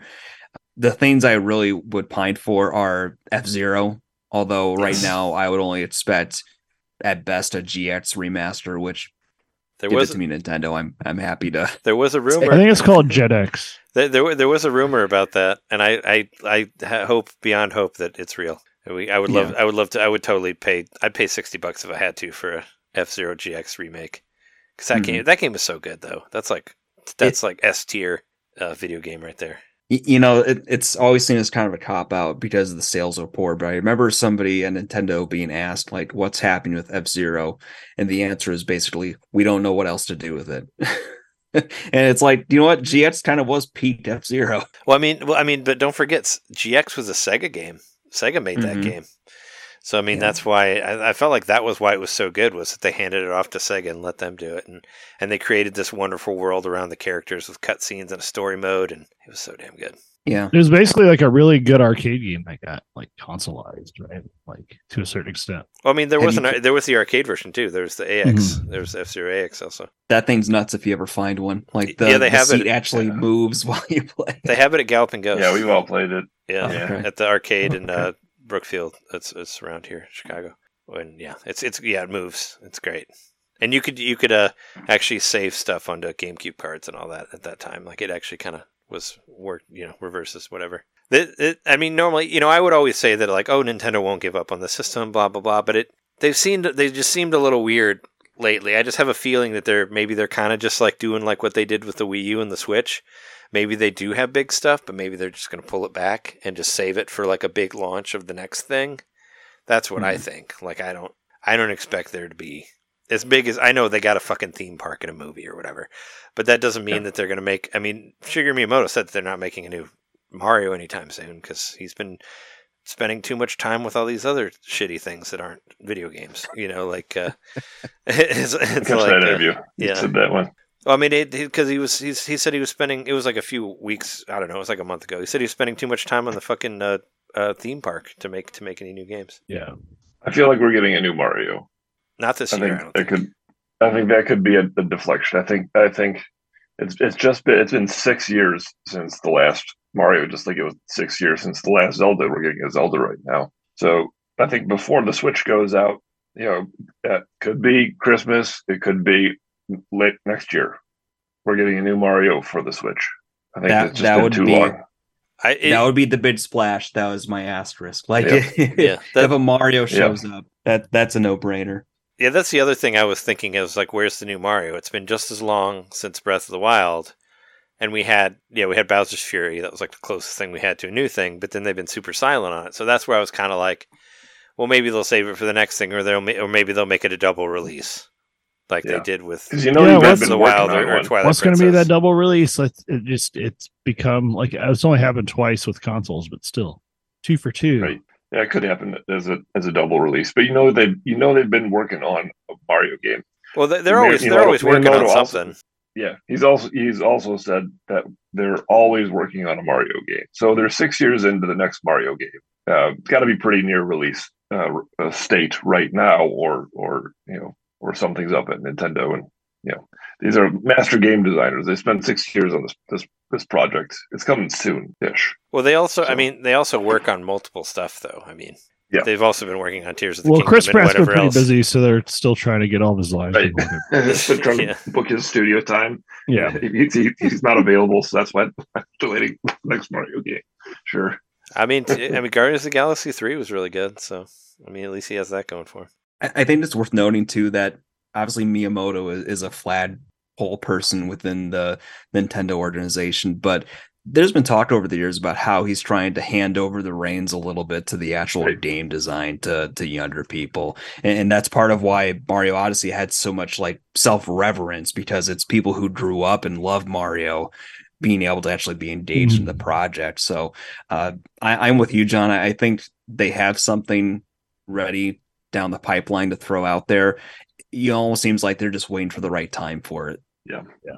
Because they don't want to poach themselves with, because that was one thing I remember they, seeing that reel that the lady on the rooftop was playing or whatever in that initial Switch sizzle reel. You know, we were all calling her Rooftop Karen at the time. Karen wasn't quite the insult it is now, but yeah, or maybe it was, and maybe it was. I just didn't know yet. But that's her name, though, right? That's like her actual name. No, somebody just called her Karen in a tweet, and it stuck. Oh, okay. No, I actually followed her on Twitter, and or not Twitter, but. Instead, I still do, but she stopped posting stuff, but she was definitely involved in, like commercial acting and stuff. Like, I think she's still continuing to do that. But I literally just saw her in a new commercial yesterday. I sent to you guys. That's an actor. That's not someone to like regard as a Nintendo stan. I mean, maybe they are, but in that, I just remember. Karen's been hard at work on the new Mario. I just remember in that reel, or that rather that sizzle reel. Seeing that Mario stuff, and I remember saying on the show, I was like, that's a placeholder. That's just something they, that's a proof of concept or something they created.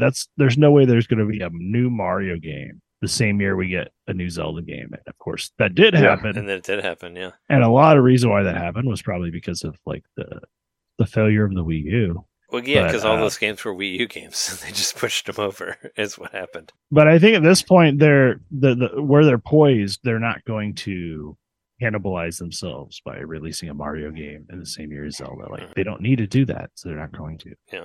Like, I think if we're going to see a new Mario game, it's going to be next year, and that does kind of put it at the point where it might be a transitory game.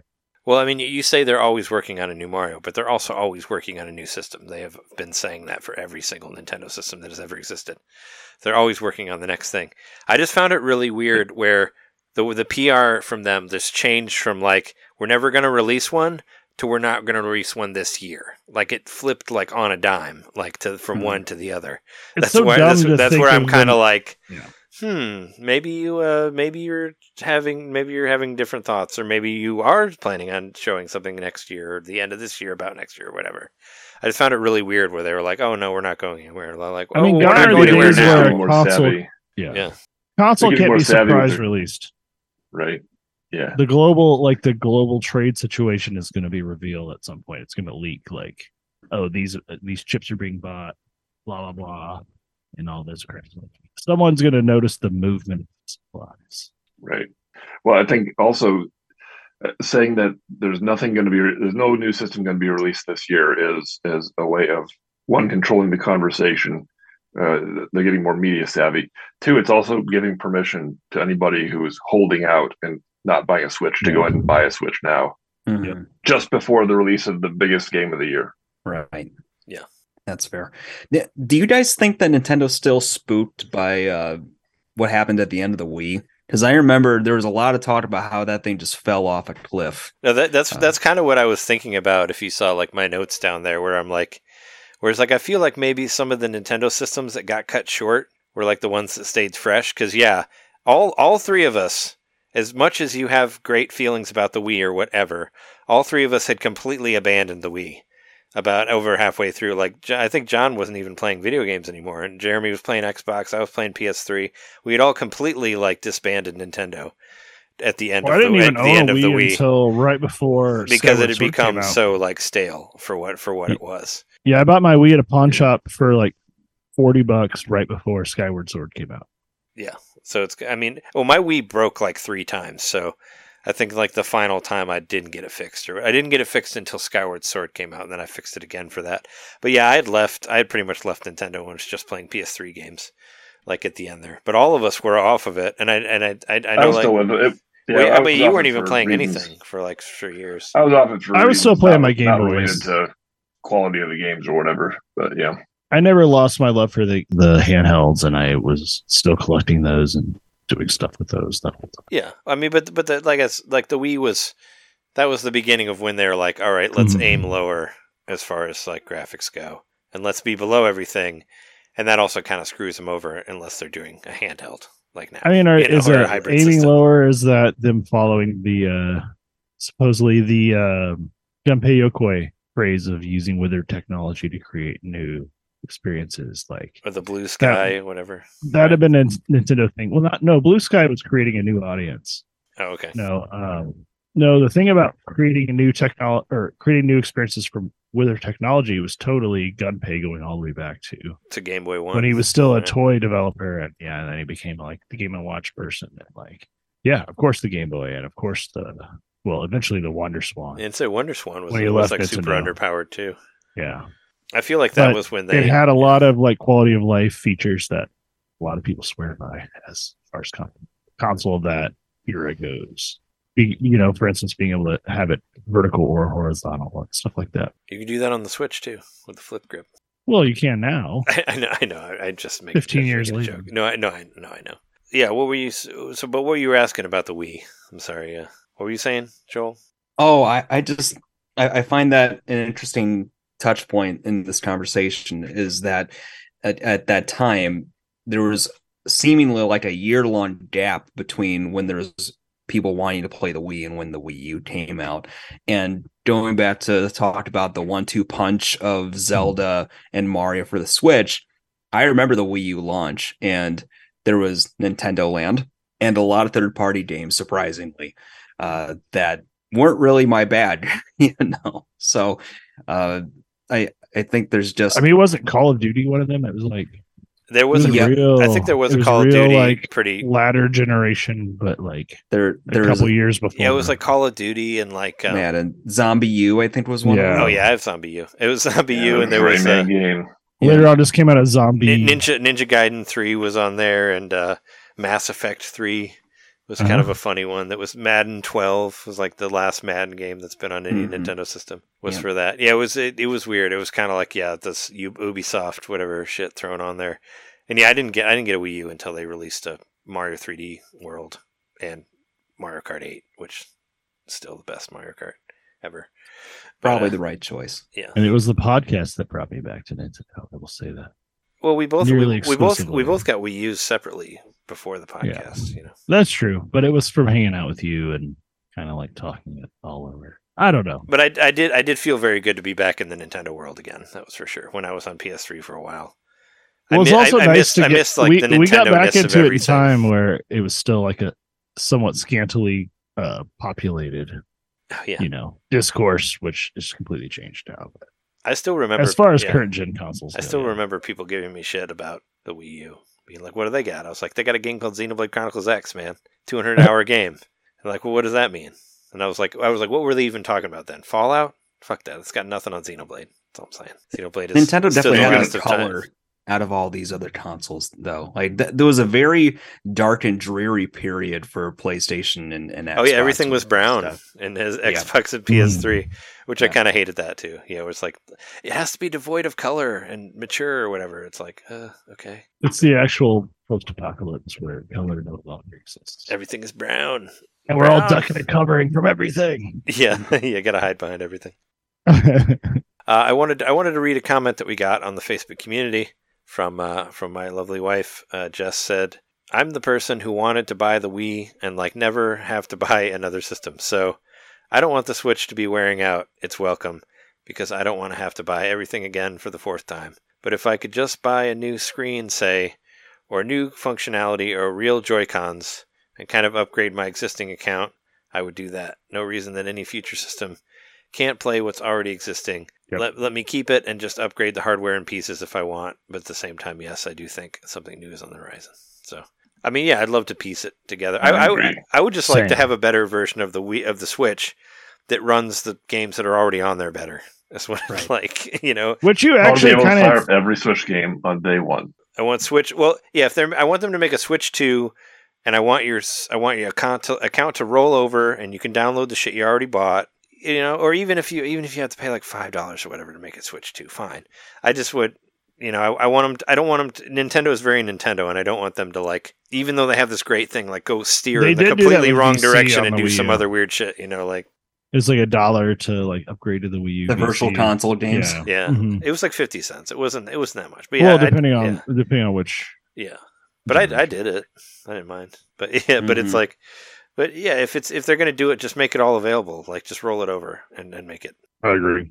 I like there was like an April Fool's. I don't remember if it was Game Explain or Nintendo Life, where it was like where it was like the four. It was like the 4 switch or something like that, where you can, like, disconnect it and then have the 2 screens and all that, but on the TV. I want them to do something like that. I just want us to have the Wii U again, where we can have 2 screens, but also make it completely portable outside of that. You know, have like a screen that pops off that you can put in your dock. And then you take it back on, you attach it to your handheld, and then you have 2 screens. I just want DS and 3DS games to never die. I want them to stay alive. Make the Switch 2 compatible with the Wii U gamepad. Damn it! Yeah, I was gonna. I thought about having that as my nickname. Where speaking of remote play, I'm always like, I think every system should be remote play. Every system of all time, you should be able to play your. I just don't your believe Genesis in this on your streaming games thing, and I've never had a good experience with it. With any cloud gaming thing. I know both of you have, my co-hosts. I played through all of Resident Evil Village on cloud, and it was great. I have not had a good cloud experience. Maybe your brain eventually, like, adjusts to it, or maybe you just have that much better internet connections. But I've been trying internet gaming since OnLive in like 2007 or 2008. I've just never had a good experience with it, even playing like slower paced things like point and click games. You know, the delay is, I just can't take it. Get that wired adapter for the Switch, $35, well worth it. Or just get, I don't plan on ever cloud gaming on the Switch. Sorry. That's fine. You don't have to. You have a PS5. You don't have to do it because you can just get the games there and for cheaper too. I do sometimes imagine a world where Nintendo sort of backs into what PlayStation and Xbox have done with some of this and mates a dedicated console underneath the TV, but have it be a docking station where you can actually, like, plug it in. It's almost like the 32X kind of thing with the Sega Genesis. Just like plug it in and boost the power or something. They need a dock that goes into your dock. It's like the 32X power. It's basically like a 32X that goes inside of your dock, and then you put your Switch into that. That would be hilarious. I totally want that. Yeah, that's the Game Genie on top of it. They like go. They do a full circle and just go back into Sega. It's like we're making a 32X for the Switch. It's gonna go into your dock. It's gonna be great. It plays Doom. First game is Sonic & Knuckles. It would be hilarious. I mean, Sonic & Knuckles is already on there. But the 32X version, man. I am interested how they're going to convince their humongous install base to get the newest console, you know. It's going to have to be something special. Nintendo's, you could look up some news reports from when the Super Nintendo came out and how pissed off families were that they couldn't keep buying Nintendo games. I was mad about it when I was like 10 or whatever. I was mad. I was like, I thought the NES was going to be everything. Like, I don't want a new system. Yeah. When I was a kid, I was mad that Nintendo made it, and then Super Nintendo became like, I loved it way more than I ever loved the NES. But I was like, I was just watching some video. I was like, you can't make a new one. You'll eventually feel the same way about Super Switch. Oh no, of course I will. Some video I welcome Super Switch or Switch 2. There was a video of a mother commenting on the new Nintendo. And she said, my son already had all these games. Now he has to buy another one? It's just not right. Just not disappointment in it. It's just not right. I even turned the tables. I was like, fuck that. I'm getting a Genesis. Or I convinced a friend to get a Genesis. I was like, no, because Nintendo has betrayed us with their new Nintendo here. And I convinced a friend to get the Genesis. And I don't think he ever forgave me for that. Because then I got the Super Nintendo later. And he's like, you should have never told me to get the Genesis. But whatever. Oh, man. I think we said enough about that topic. Why don't we just roll through some news stuff? News. Don't snooze or you miss the news. Sure. There was a Splatfest over the weekend. I totally skipped it because I was playing Xenoblade Chronicles 3. But it was, it was power versus courage versus knowledge. Wisdom? Yeah. Or wisdom. And power won. Surprise, surprise. Apparently there was a Zelda-inspired tricolor level. So I kind of wanted to play that, but I didn't find out about it until after the fact. Now you'll never play this. But yeah, no. Well, they might bring it back for the next one. I don't know. It's playing the Splatfest isn't like doing the Tetris Attack or the Tetris 99 themes, because the Tetris 99, I get a thing. I play it. I have a thing. And Splatfest, what do I get? Just killed a bunch. Like, I don't get anything. Experience. I don't get anything different, I guess. And I don't really care about the three Triforces or whatever. And I was way too deep into Xenoblade. But I put this on for you, John, if you were here. The new Atari game. What's that about? The one that's been announced. Yeah, Mr. Run and Jump. So I thought this was kind of cool that Atari's publishing this game. It's made by somebody else, but they're publishing a new game, new IP. I think that is exactly the direction that Atari should go from here. They should try to just find cool indie games and publish them. You know, they still got some name value, some brand value. They're coming hot off the heels of Atari 50, which was amazing.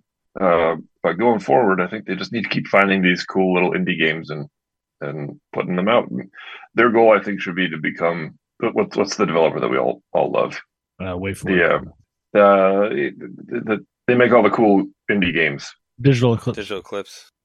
Not them. The other ones. Dang it. What's their name? WayForward. Devolver Digital. Devolver. They keep that. That's a company that just keeps putting out badass games again and again, but their whole thing is finding indie games and publishing them. I think Atari could do something similar. So this cool Mr. Run and Jump game looks kind of it's like a neon action platformer. I can't imagine too much. It costs too much. I was just watching the trailer, and they make it look like it was an Atari game that's been modernized.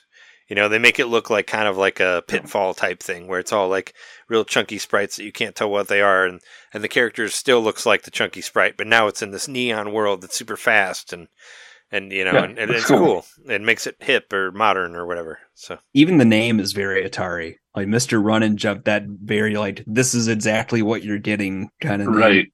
Yeah. Like baseball, back when games were just called the sport that they were. Oh, yeah. NES baseball, the slowest baseball game ever.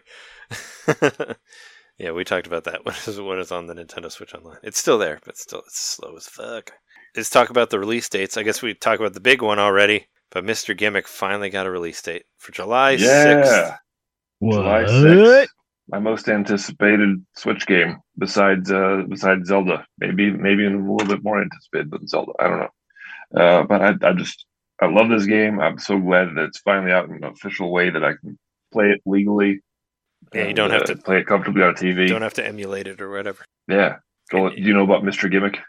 No, not too much. No. It was a game that was only released in Japan and Scandinavia for the NES. Now it's one of the rare sought-after games. You know, it costs $2,000 if you want to get a physical copy on the NES. But it's all for a good reason, because it's actually, in my opinion, it's the best game on the NES. It's even better than Super Mario Brothers 3, in my opinion. It just does things that other NES games don't do, couldn't do, such as it has a physics engine. It's a physics-based action platformer where his weapon is a star. So he throws the star, and the star will bounce according to how fast you're moving or what angle that you threw it at. There's all sorts of strategy involved, because it actually is the only NES game that I can think of that has a little physics engine in it. It's just different than any other projectile. It's tough to explain until you can actually play it for yourself. It just feels different. So it has a different sense of momentum depending on how you're moving and when you throw it. 100% correct. Yeah. That sounds pretty cool. Yeah, and not only that, but that star is not only just a weapon, it's actually a platform. So you can strategize, and you bounce it off the wall, then you can jump on the star to get up to a higher level. Mm-hmm. So there's just all kinds of creative ways to play this game. And go ahead. Oh, I was just going to say, I've never played it before, so I'm excited to play it. I've only heard you talk about it at great length, so yeah, I'm it's fantastic. Into it. So I'm ready to go play that game. It comes out July 6th. They're doing a physical release as well. That comes out sometime later, but pre-orders are up now for it though, right? For through Limited Run, yeah. Limited Run has a physical release with a stuffed animal. There's There's a keychain. There's a NES cartridge case with it and everything. Then separately, you can also get the soundtrack on vinyl, which the soundtrack is just something very special. It's very catchy. I think you can also listen to it on Spotify. Like, I think it's on there, or you can buy it digitally through iTunes or whatever. Some of the best. If you like chip tunes, you got to get this game, or at least listen to the soundtrack. Yeah, I'm looking at this now. I'm definitely going to wish list this. I'm excited to finally play it. There's another thing coming out in July too. It doesn't have an American release date yet, but hopefully there's an English translation or something. But the sequel to the family hit Boku no Natsuyasumi, which is a game that only came out in Japan, pretty much. There was a Crayon Shin-chan version of it that came out last year, which I really liked. It's basically takes place in 20th century Japan summer vacation. Was this like the next year in the 70s? This they took place in different decades, I think, originally in the PlayStation version. But there's a new one coming out. It has a July 28th release date, and I'm just hoping that there's an American translation for it, because I'll buy it. Is it the Japanese Shin-chan specifically, or it's just the? No. This is the regular Boku no Natsuyasumi. This is no Shin-chan involved with this one. Gotcha. This is just straight up, and actually, it was on one of the directs, and it looked really cool. Like, it was probably obviously the best looking Boku game that I've seen. So, and Boku no Natsuyasumi stands for My Summer Vacation, for anybody who wants to know. But I kind of fell into that when I fell into the Shin-chan one, and hopefully there's some English translation, so I can just buy it from the Japanese eShop and play it, or it'll just come out here and just let us finally have that something from that series. Because aside from the Shin-chan one, and I would be excited about it. Let's see, what else do we have on here? We did all the fiscal stuff. They're doing a treehouse countdown for Tears of the Kingdom on Friday, which is interesting. I mean. Or no, not Friday. Thursday, right? I think it's tomorrow. Where they're going to show, they're basically going to play it until it releases, like, digitally at midnight.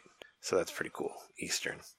I don't know how, I probably won't watch any of it, but for anybody who's on the fence about Zelda, about Tears of the Kingdom, I don't know who's on the fence about that game. But for anybody who's not sure, watch Treehouse, go through it and all that. I've played the last 16 Zelda games, but I don't know. But yeah. Yeah. Here's the thing. I'm still wondering why it's a legend. Like, why don't we know it's real? And what's with the Zelda guy running around? I don't understand him. I know. What's up? What if Zelda was a girl? That'd be cool. Yeah. No, I'm very excited to play that game. And we'll talk about it next week. Is there any other, any news that I missed that you want to talk about before we go? No. Anybody? I think that's good. Cool. All right, that is episode 370. Thanks, Joel, so much for joining us. Why don't you let everybody know again where they can find you at Super GG Radio? I appreciate you guys having me on. It's always been fun. Super GG Radio is the video game podcast I'm a part of, where we talk about video games and all things adjacent, mostly pre-release indies, and then what we're playing in our backlog. I have to plug briefly, my wife and I have a book club podcast called Afterthoughts. Very nice. Original name. And we're currently going through the Lord of the Rings series because we love the movies. She's never read the books. She's already told me that we've been doing a lot of traveling after fellowship, so we'll see how she feels after 2 more books of traveling. And then I'm also participating.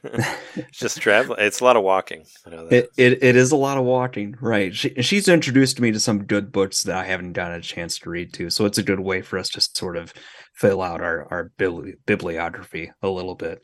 And then I also am part of a podcast called Binge Buddies, where me and some friends binge through a certain movie or TV series. And right now we're actually starting Fast and the Furious. So, okay. Interesting ride. I've never watched them before. And I see what you did there. You know, the funny thing about it is that it's so easy to just fall into puns with that series. Like, how many different car... You can walk her right into them. Sorry. Yeah, we're really drifting away from the conversation right now. Tokyo Drifting, even. Yeah. That was the name of one of them. I've only seen 2 of them. That was the one we just watched, and they're all experiences. But yeah, thanks again for having me on, guys. I really appreciate it.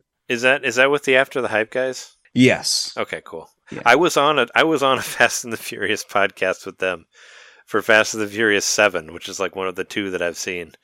And I don't know why they asked me to be on it, but I that's like one. It was like the one I had seen, and I think that was my one appearance for on the After the Hype. We've had Brian on here before too, on Nintendo Main.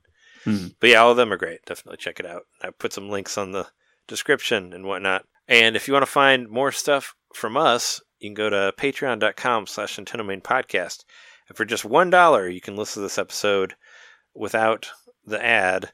And you can also hear our bonus episodes, which we just did one, which I really liked. Me and Jeremy and I, we did all of the jobs that we've ever had compared to RPG classes. And I thought that was a good one. That was a great episode. Mm-hmm. I really enjoyed doing that. So we basically got to talk about all the shit that we've done for whatever and compare it to better things to like RPGs. Yeah. Yeah. And that was fun. I didn't realize until after the fact, but I was like, done with it. I was like, man, I should have included the classes from Like a Dragon. I didn't even think about that because they're all like real life classes, but whatever.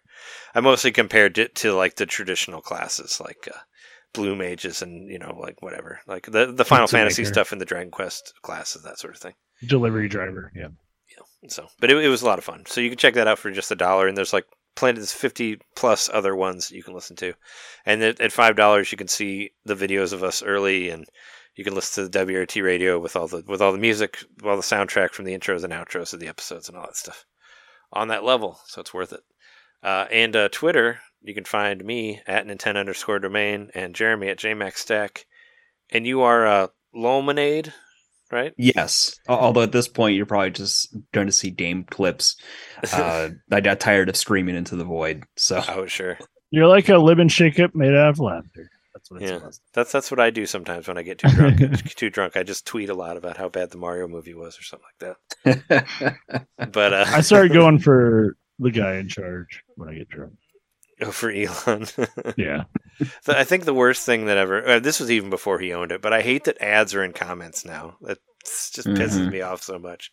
But that happened before he even bought it, so it was already corrupted before that. It's like the most evil thing ever. You can also find us at youtube.com/Nintendo Main Podcast. And you can find me at twitch.tv/Nintendo Main Podcast.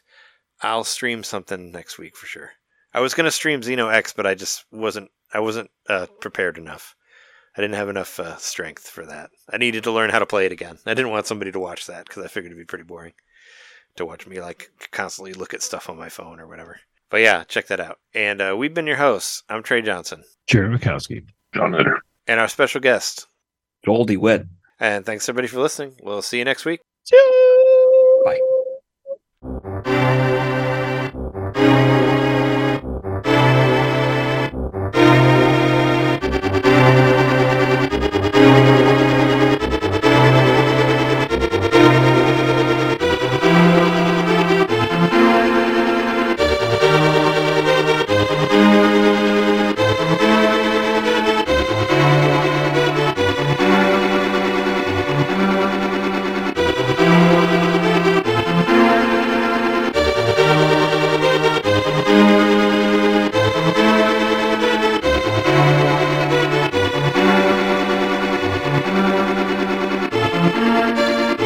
We'll be right back.